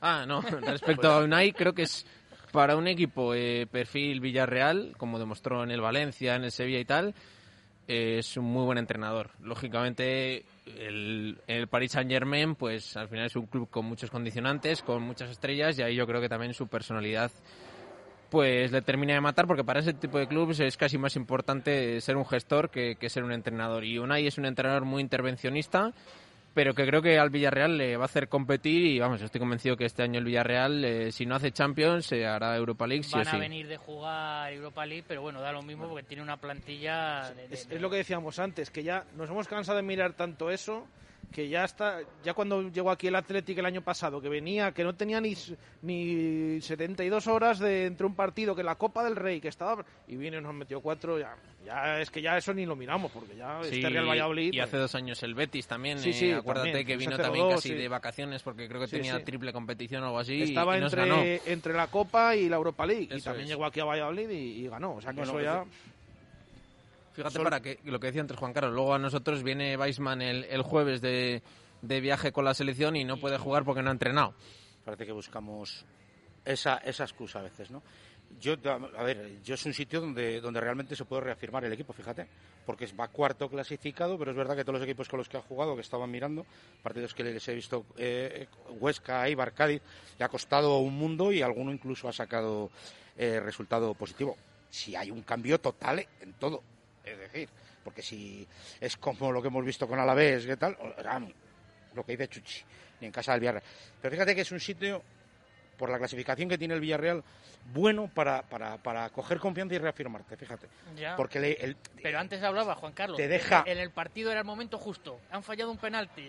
Es el momento pero, de reafirmar. pero fíjate, vas a casa del cuarto, que evidentemente es un equipo que va a quedar arriba, porque los equipos de medio compiten bien, pero al final también te dejan, te dan margen, no es un equipo que se va a meter atrás, eh, tal, es un equipo que va a ir a por el partido, a lo mejor puede volver al Ese origen estilo- de, ese estilo siempre nos ha a- ido mejor. Bueno, eh, fíjate, es un partido que puede ser o, o- o la reafirmación o, o el tortazo definitivo, ¿no? Yo creo, yo creo que es un partido de puerta grande o enfermería, o sea, Entonces no... no, entonces no le das los dos partidos a Sergio. Este va a ser el que va a marcar la diferencia. No, bueno, yo te digo que este partido de cara al equipo, no lo va a hablar de Sergio, quiero decir que en su reafirmación es de puerta grande decir, oye, pues he ganado al cuarto o realmente el Villarreal me puede hacer daño. Sí, te, te puede, estoy de acuerdo, o quizás eh, incluso que encuentre el camino. Pero yo creo que soy bastante escéptico en ese sentido y lo decías tú antes, yo creo con respecto a Sergio, cuando ya te estás empezando a plantear que, a ver, no un partido para ver si... Yo creo que ya, eh, cuando te metes a plantear eso... Y es, un como- mal endémico del fútbol, ¿eh? Sí, sí, sí, por supuesto. Si yo que al lo final, es decir, casi todos los clubes funcionan con estos registros. Al final, Sí. los puntos empiezan a. y a ver quién aguanta eso. No somos la Premier, no somos. donde hay son proyectos a, a cinco años, ¿no? Sí. Eh, nosotros tenemos esta cultura, esta forma de verlo, y, y bueno. Sí, sí, en eso estoy completamente de acuerdo contigo, pero claro, que al final es el resultadismo que muchas veces es lo que mata al fútbol, pero cuando estás ya pensando, a ver, es como cuando estás con la novia y estás pensando, a ver si no va a ser, a ver si no veo un proyecto, pues ya estás Total, empezando con dudas, pues fuera. Y tenemos un punto de análisis que siempre, siempre decís vosotros, los periodistas, ¿no? Como lo de cuando le reafirman a uno es el antesala, ¿no? Del, Sí, No, ese es la el ese es rumor. No, no, no, pero- Lo que pasa que yo, es que lo de la semana pasada yo no sé si fue ratificación o no, porque era una rueda de prensa. Pero de- yo todo lo o sea, no es que contrario. saliera el, ¿sabes? Yo Pero el bueno, mensaje pues, del otro día que le escuché era contundente. Contundente. Mm. Es verdad que en otros mensajes de reafirmación, cuando sucede con otros técnicos, se deja un poco de duda, pero el mensaje fue contundente. Nuestro entrenador es Sergio. Entonces, como yo es lo que te decía, me faltan datos para decir, oye, pero lo que tengan decidido, que no vayan por los resultados, porque entonces ahí nos volverá a pasar lo de la temporada de Jim. Ahora no, porque me, no, no, o creo o no creo. Y con ello hasta el final. Claro, yo decía antes que eh, os hacía un poco una metáfora fuera de micro con, con las olas, el mar y, la playa, ¿no? Que al final los resultados muchas veces son como las olas, que sí, que las ves arriba, pero que en algún momento va, va a romper, ¿no? Y al final si, si solo te sostienen los resultados y la ola ha subido mucho, pues al final te, destroza la playa y tienes que, que agorrarte otras cosas que no antes no valorabas. Lo que pasa que aquí la ola, desde el primer año prácticamente, se va diciendo que va a caer, que va a caer, y no caía. Y al siguiente tampoco caía. Ahora, bueno, al final Curioso ha pasado que el tiempo, año- ¿eh? que no ha sido esto Sí, eh, pero- acción-reacción. Pero los síntomas que ahora demuestra el equipo ya les tenía las dos temporadas anteriores. No, no estoy en, en el 100% no estoy. ¿Tan malos? Yo tampoco. No, no, no tan malos, lógicamente, No. y al final lo que te digo, los resultados no, pero, pero, había, pero había sí- una palabra, Javi. Javi, que se llamaba, que lo hemos dicho antes, competir. competían. Competías en Javi, todo. el año pasado había errores también, no como este año, que están Si siendo ganamos, groseros. Perdona, Juan Carlos, había, había, si en había- Huesca ganamos 0-2 con eso, se dice que ha vuelto el Valladolid de Sergio y ganamos por dos situaciones decir, muy concretas. Es decir, nadie podría haber obviado que te han pegado eh, ocho, ocho balones, te les ha rematado Rafa Mir, que le hicimos internacional. Eso nadie, nadie que analice el fútbol desde un prisma analítico eh, puede, puede, puede taparlo. Yo lo que digan los demás. sí, Ganando eso- 0-2, el, el mejor iba a haber sido Eh, iba Roberto. vez. O sea, Claro. Es decir, eso no, no te lo iba a tapar nadie. No, te digo, yo el año pasado la diferencia, que es con lo que empezaba hoy, la diferencia abismal es que también había errores, no como este año, pero errores había. Salí hasta que el hombre, eh, tal, algún error el hombre tuvo también. Lógica, es que en todos los partidos de primera es división ya lo hay errores. es lo que decía antes Es Juan que Carlos. hay errores en todos los partidos. Ahora, el Lo problema es recordamos- yo me, me, me, me, Lo recordamos repongo, ¿no? idealizado porque los resultados fueron buenos.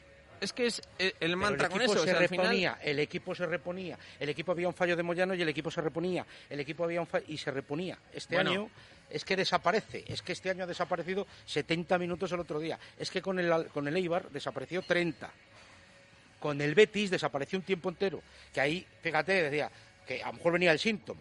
Yo, yo aquí ese día me fui con la sensación de que se había sido Claro, duro. yo creo que- Y fíjate que, que eran los primeros síntomas, tirar una Y lo primera de parte... desaparecer, desaparecer, si hemos visto partidos en Huesca, en Vitoria, tal, pero es verdad que en general Nunca pasaba eso. de- Yo es que- de- yo es que ahora la sensación que ahora que transmite desapareces, el Javi, es la diferencia. Yo creo que, partidos como el de yo creo que es, Huesca, es- es decir, 4-0, Yo- parte de, de- Lógicamente ahora la enfermedad está más avanzada. Pero lo que te digo, síntomas había. Si luego, lógicamente, nos queremos agarrar a que el resultado valía, pues eh, volvemos a lo de antes, que al final estamos agarrando a eso. Pero creo que ver, no síntomas voy- los ha no habido a durante los tres al- años. Yo no me voy a agarrar al resultado. Yo el otro día, aunque hubieras perdido el partido, porque con 70 minutos, yo no me agarraría al resultado si en el segundo tiempo tú tienes cuatro o cinco ocasiones de gol. Claro. Has llegado cuatro o cinco veces. Entonces yo ahí no me agarraría al resultado. ¿Vale? Digo, oye, pero es que el otro día, Javi, es decir, desapareces completamente. Y eso yo, por lo menos, las temporadas anteriores es verdad que jugabas a ensuciar, a, a ir a ver si teníamos pocas ocasiones y ahí yo tenía una y ganaba, ¿vale? Eso era un modelo que le puedes compartir más o menos, ¿vale? Pero es que el equipo no desaparecía como ha desaparecido. Es que ahora no es cuestión de que no, no cree, sino que es que te están creando. Te- Yo creo que esa es la, la diferencia. El día de Leibar eh, eh, es, es llamativo lo que nos pasa, este de Alavés también. Que sí, pero que ha habido también partidos en otras temporadas que lo pierdes en el 90, quiero decir, o, o partidos horribles. Lo que pasa es que no había esa continuidad en los resultados, pero partidos horribles, os, dijo, os digo ahora media docena y si me pongo a mirar alguno más. No, pero si yo estoy de acuerdo que... Vamos no, a ver, Javi, pero hay que otros años diferenciar se- entre no partidos jugaba bien. horribles y partidos en los Pero- que no pero es que ahora... El año pasado se competía, Javi. Sí, lo, casi siempre, casi siempre. Este año se está compitiendo en de los siete partidos, hay en cuatro varias que no se ha competido. Bueno, a, a su manera, so- pues más o menos, los o sea, últimos. Los- sí, lógicamente, los últimos el, los siete, ¿eh? el otro día eh, compites pues 20 minutos, llamarlo competir, pero luego el partido, o sea, sí, es verdad que se desequilibra en esa acción del, del 1-0 y yo creo que a partir de ahí ya eh, no hay más partido. Pero si el Valladolid eh, llega a aguantar, estamos hablando de, de otra cosa, quiero No, decir. El pero, pero al final... el- Pero estoy contigo en el que hay que mirar que un equipo ataca bien porque genera mucho y un equipo defiende bien si le generan poco. No si le marcan o no gol, porque al final eso puede ser cuestión de un detalle, de si da el palo o le da uno en el culo y demás. Que el fútbol es el único deporte en el que sin ni siquiera eh, anotar tú puedes ganar el partido, el único. Que te meter un gol en propia, pues el, eh, lógicamente no, no has tirado tú y el rival puede perder el partido sin salir del medio campo. Pero, por ejemplo, el año pasado eh, fue uno de los partidos del final que ya más o menos el equipo estaba salvado. No es lo mismo y se empató a cero el día del Levante, generando no sé cuántas ocasiones, que falló un al ese día, eh, la tira un penalti en el 95, es que ahora, es que eh, yo vuelvo a lo del otro día, que teníamos uno menos, sí, pero es que en, ningún momento no es que no tengas ocasiones, es que no te acercas ni al área. Y el día del Eibar, esa media hora, y el día del Huesca, que te rematan todos, absolutamente todos los balones, aparte de los resultados, es que lo del si te la esta sensación frase, directamente Javi, es que es a- desoladora. El año pasado a lo mejor eh, sabíamos a lo que jugábamos, es decir, a nada, pero sabíamos a lo que jugábamos. Y este año ni eso. Estoy, la verdad, que, que bastante de acuerdo con esa frase y creo que al final el equipo estos dos años, una cosa buena que tenía es que como sabían que eran inferiores al resto, es decir, esto que ya hemos llamado siempre la guardia pretoriana de Sergio, eh, pues eso, Kiko Olivas, Moyano, eh, Plano, eh, Unal, todos esos que, que más o menos no sabemos de memoria, ¿no? Pues al final, como se sabían que era un equipo inferior al 90% de los equipos, pues al final eso hacía que competías al 120%. Y lógicamente el resultado muchas veces, el ir 0-0, 1-0, 0-1, pues hace que compitas al 100%. Y en cambio, eh, esta temporada pues se han dado situaciones similares en el que la moneda se te ha caído del otro lado. Y ahí se han destapado todas las carencias. Esto es como si tienes poco pelo y de repente viene una ráfaga de viento y te descubre todas las carencias. Pues al final te pasa como a mí, que te tienes que rapar, ¿no? Pues ya está. Pues yo creo que juntamos un poco con, lo que empezábamos, que si la suerte, que si tal, no, se está juntando todo. Se ha perdido la solidez defensiva, están viniendo toques de mala suerte. Todavía eh, Sergio no ha dado con la tecla para saber si Sí, sí, vamos sí. Sí, yo solo estoy de acuerdo en el que ahora hay circunstancias que te penalizan, pero antes también había circunstancias que te beneficiaban y cuando lo decías parecía que es que no querías que ganara el Valladolid. O sea, por eso digo que hay que tener un término medio, creo. Yo a mí lo que más me preocupa es que, eh, o sea, no es que lo de dar con la tecla, ¿no? Que otros años había posiciones que podías estar, eh, está fallando esta posición o algo más discutido o las bandas, ¿no? Es que ahora nada. O sea, es que ahora no hay una posición que tú digas es realmente productiva, es realmente positiva. O sea, no hay ni un puesto en el que tú tengas claro que ahora mismo eres fuerte. La portería, ¿no? Eso, eso te iba a decir, el portero. sí. Y, de- Bueno, y entre te lo comillas compro, de te lo casualidad. compro. Te lo compro.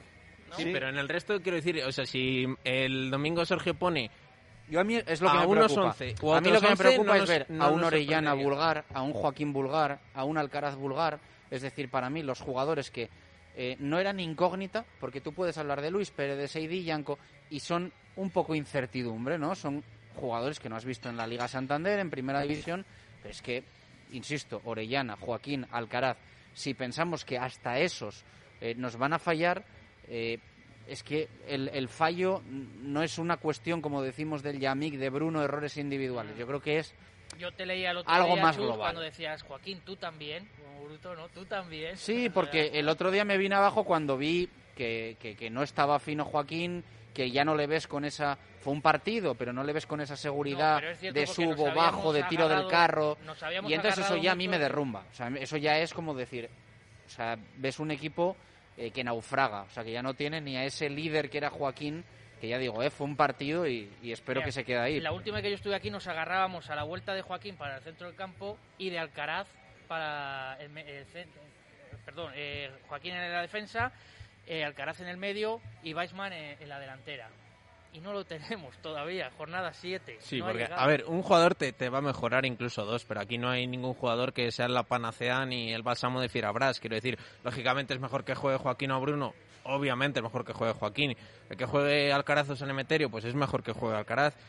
Pero solo con. Yo antes lo he- llevo diciendo, creo, toda la tertulia. No es solo una cuestión de, de cambio de cromos, sino de ni de tener un, un cierto equilibrio en las dos fases. Y eso, mira, el propio Sergio Lotería lo decía, que en la segunda parte, que claro, que, que, no encontró el enlace. Y digo, hombre, claro, es que les habías quitado a todos los que podían enlazar lo de atrás con lo de adelante, salvo que fueras a jugar directo, que lo podíamos haber hecho, pero es que ni siquiera en eso lo hicimos.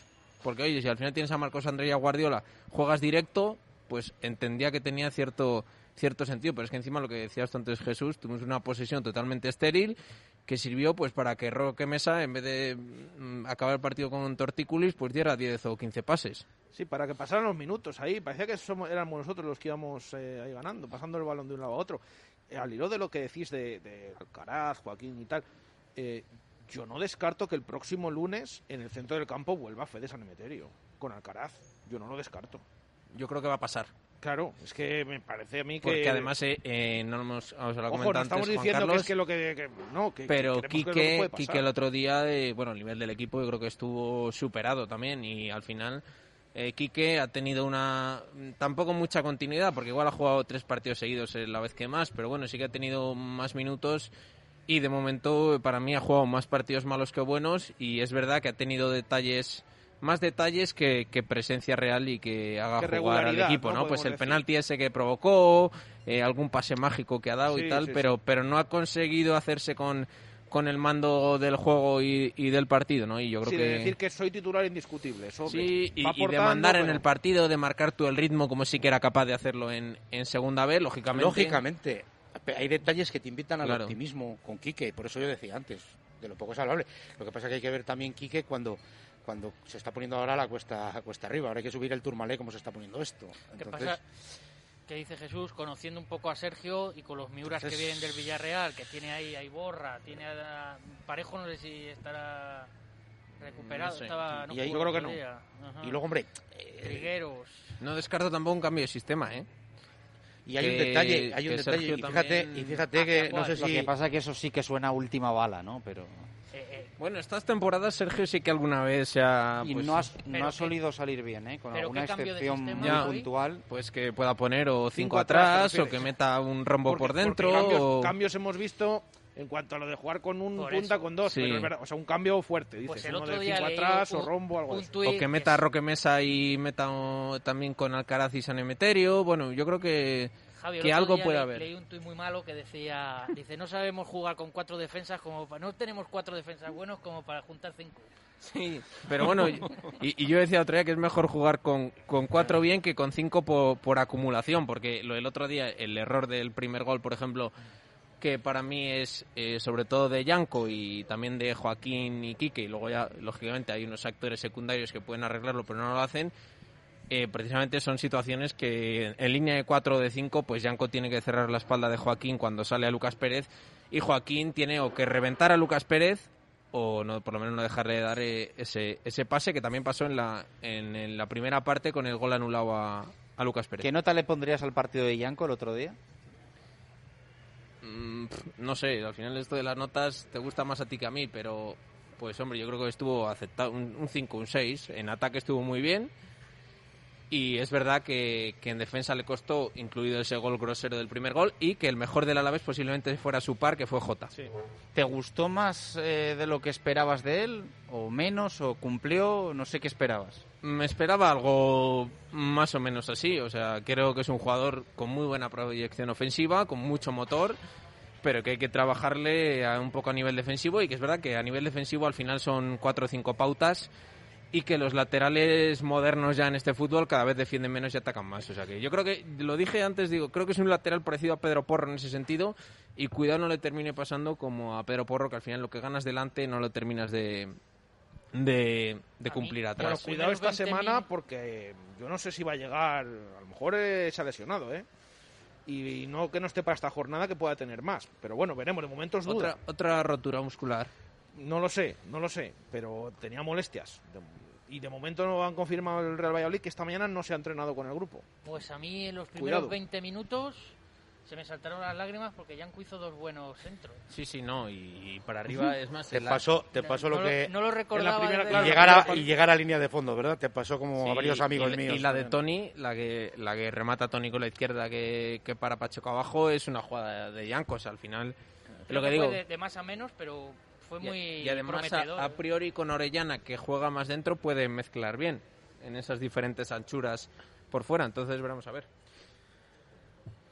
Bueno, vamos a escuchar eh, una tanda de sonidos de Raúl García Carnero, que ha atendido hoy Baraja a los medios de comunicación vía telemática, ¿no?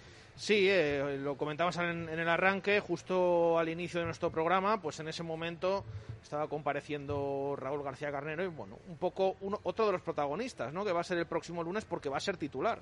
En ese lateral izquierdo, Nacho Martínez no está, expulsado, va a ser sancionado y por lo tanto, pues Carnero va a ser uno de los jugadores del Real Valladolid el próximo lunes en el Estadio de la Cerámica. Esto dice sobre la figura de Sergio González y algún tema más que toca el lateral. Pues eh, yo le veo igual que siempre. Eh, evidentemente, pues eh, nosotros aquí nos tenemos que evadir un poco de, todo lo que se pueda decir fuera porque, porque tenemos que trabajar el, en el día a día, con la, como dije, con la máxima ilusión y con, con las más, máximas ganas para, para los partidos la verdad que, todo el vestuario está, aquí somos una piña en ningún momento eh, pensamos o vemos que, Sergio esté mal o, pueda pasar algo, no, lo, vemos como hasta ahora lo, estaba siendo él. Yo puedo hablar desde el enero que llegué, pues como es como entrenador y, sigue en esa misma línea. yo lo veo ilusionado y con ganas y, todos aquí somos una piña para sacar esto adelante, porque aquí los responsables de, igual que cuando ganas, eh, ganamos todos, cuando se pierde, perdemos todos. Bueno, anímicamente yo creo que ahora estamos bien. Eh, eh, estamos con, la mentalidad de, querer jugar ya el partido, de querer eh, sumar ya los tres primeros puntos. Y, bueno, en ese sentido, pues siempre cuando, cuando pierdes tienes un día de bajón, pero se tiene que quedar ahí. El equipo pues tiene que seguir trabajando, tiene que seguir teniendo una mentalidad de querer mejorar, de querer subsanar todos esos errores que estamos teniendo y que nos están costando pues estar en la situación que, que estamos ahora en la tabla pero bueno, con ganas de, cambiarlo y, con ganas de, jugar ya. Bueno, a ver, eh, es verdad que al final, pues el partido del domingo también eh, te pones con uno menos, es, es difícil, eh, con un jugador menos. Yo creo que, bueno, el equipo compite, tiene opciones y luego sí que, pues el, el 0-1 nos hace mucho daño. Pero bueno, hasta ese momento el equipo, pues eh, evidentemente entramos de partidos que, que, pasas dificultades porque ellos están con, un jugador más y ellos evidentemente estaban en una situación en la que también les iba la vida en el partido que, querían ganar y, bueno, es normal. Eh, lo que tenemos que hacer, pues eh, seguir con, ese trabajo y, respecto a lo que me comentas, pues en el día a día lo que trabajamos evidentemente es visualizar pues todos esos errores que tenemos que, que no pueden pasar porque muchas, muchos de ellos o la gran mayoría quizás son falta de concentración, de no, de no estar metido dos segundos en el partido, que eso no puede pasar en primera división porque estamos en, un nivel competitivo que a la mínima te hacen gol y no puede pasar, pues intentar corregirlo al final en los entrenamientos. Eh, todo pasa por, por entrenar eh, fuerte el día a día y que pues eh, si en, un entrenamiento ganar todos los duelos aéreos, que no te haga una pared, por decir, como pues me pasó a mí personalmente en la acción del segundo gol que me hace una pared, pues si puedo en, los, en el entrenamiento que no me pase para que el día del partido, pues evidentemente, si, si lo llevo trabajando toda la semana, seguramente hay menos opciones de que me pase. Yo creo que va un poquito por ahí. palabras de Raúl García Carnero, el lateral del Real Valladolid, al que intuimos titular el próximo domingo en el lateral izquierdo. Sí, desde luego. Bueno, intuimos, se supone, si el otro día no había sustituto para poner ese lateral, pues ahora que no está Nacho Martínez tampoco, pues más de lo mismo. Yo creo que, a ver, el sistema sí que jugó, eh, Raúl Carnero jugó de, carrilero, creo que recordar la temporada pasada, nada más llegar en un partido en Pamplona. O sea que sí que ha actuado en esa posición con cinco atrás, pero bueno, incluso bueno con ese rombo también en el centro del campo, veremos que, cuál es el sistema, pero bueno, Raúl García Carnero va a estar en la izquierda. Claro, sí, sí, no, no hay otro jugador ni siquiera que pueda jugar de, de lateral izquierdo, así que yo creo que en eso no hay duda y, y bueno, yo creo que al final también en esto de mover el árbol, como se dice a veces, pues yo creo que, intentará hacer algo. Quizás meter ya a Roque Mesa, que el otro día jugó media hora, que no sé, quizás eh, Marcos Andrés, se me ocurre porque el tema de Guardiola, al final yo creo que flaco favor le hace a, a Guardiola si, si le pone y juega como el otro día. Así que yo creo que por ese lado también quizás eh, podamos ver en la punta del ataque algún, algún cambio y en el centro del campo. ¿Veis algún cambio de sistema, Chuchi, Juan Carlos, que, que pueda os cuadraría? Lo que decía Chus también yo lo veo un poco como si ya de repente cambia, metemos cinco atrás, un poco a la desesperada, ¿no? Y, decir, hay que, sí que es verdad que algo hay que cambiar, pero tanto y, cambiar tanto ahora el chip y, la idea. No yo, sé, yo sobre todo espero que, que, no cambie lo, lo poquito que estamos viendo que es Tony. Es decir, eh, esto es de lo poquito bueno, positivo que se está salvando. ¿no? Sí, que, el otro día además, eh, yo creo que, que le tenía que haber dejado, porque es verdad que no es un buen partido de ninguno de los de ataque, pero si tenías que salvar a uno, desde luego yo creo que era Tony, ¿no? Porque había hecho así un par de acciones en la primera parte distintas. Y al final yo creo que también porque dentro del, ya cuando el equipo Quique se vio que no estaba funcionando y demás y cambia y cambia un poco el sistema con Roque y demás, yo creo que le tenía que haber dejado porque era el que tiene precisamente esa capacidad que echó luego de menos en rueda de prensa de que la pelota les llegue a los de arriba. Al final, si, si, si quitamos a los del medio para que poner arriba, o, te les saltas, o al final, si no, nunca va a llegar la pelota en condiciones. Pues no sé yo si con un este cambio de sistema sería que tiene más papeletas para... Sí, sí, sí, salvo que meta un rombo con él por dentro o algo así, pues no te digo que, que no sea de los sacrificados. ¿eh? Suele pasar que los jugones al final parece que son los que acaban en ciertos momentos y destorbando, ¿no? Pero es verdad que, de las siete jornadas es de lo salvable del equipo, ¿no? Claro, Tanto en aportación, eh, eh, ha metido gol, eh, le han hecho penaltis. Yo creo que él, y lo que hablamos antes del portero, sí, son los jugadores que, más están destacando, ¿no? sí, este- además, este mm, un poco donde siempre se le echaban falta, ¿no? Que, que era en, en los números un poco y en ser productivo, pues bueno, dentro de lo poco ofensivo que hemos visto estas siete jornadas, pues un poco ha sido los dos penaltis que ha provocado Tony, el gol que metió y, que le estamos viendo yo creo que, que bastante bastante suelto en esa posición, un poco que es verdad que aunque parta de la izquierda como el otro día, eh, está apareciendo mucho más por dentro. Es que se nota, más liberado, juega a la izquierda aparece más, no, no solo porque juega en la media punta, sino cuando juega en la izquierda aparece más que, que otras temporadas, la temporada pasada. Sí. Además, además, lo que transmite cuando le escuché con vosotros y tal, al final decía eh, donde más toque el balón, ¿no? Claro, no. Donde, donde él se sienta más, a gusto. No, el tema de los jugones que hablabas, claro. Donde más toque el balón. tener regularidad. Y yo creo que ahora con estos minutos, en el momento que se ha visto que se le da minutos, él responde. Veamos, eh, sí, sí, de lo poco salvable. Bueno, es verdad que minutos se le han dado, pero eran otras circunstancias, ¿no? Y que nunca tiene los 90, ¿no? Que siempre también es otra pregunta que se le hacía el otro día, ¿no? Que siempre bueno, eso yo creo, yo no sé, ahí está un entrenador.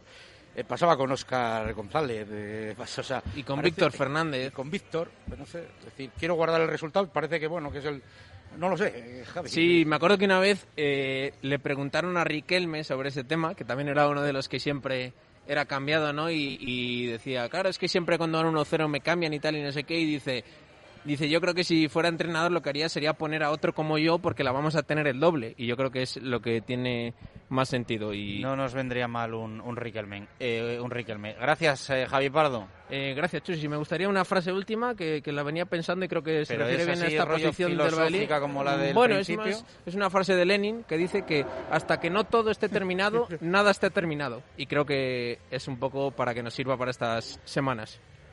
Yo me voy a despedir con otra frase. Con un chiste, ¿no? todos a la fundición que se come muy bien.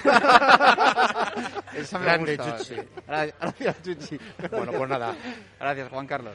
Muchas gracias. Optimismo. que no hace falta que digas ninguna frase. No, no, yo no la tenía pensado. Digo que buenas tardes y optimismo. este programa se lo dedico a. Gracias, Jesús. Eh, volvemos mañana, una y seis. Gracias.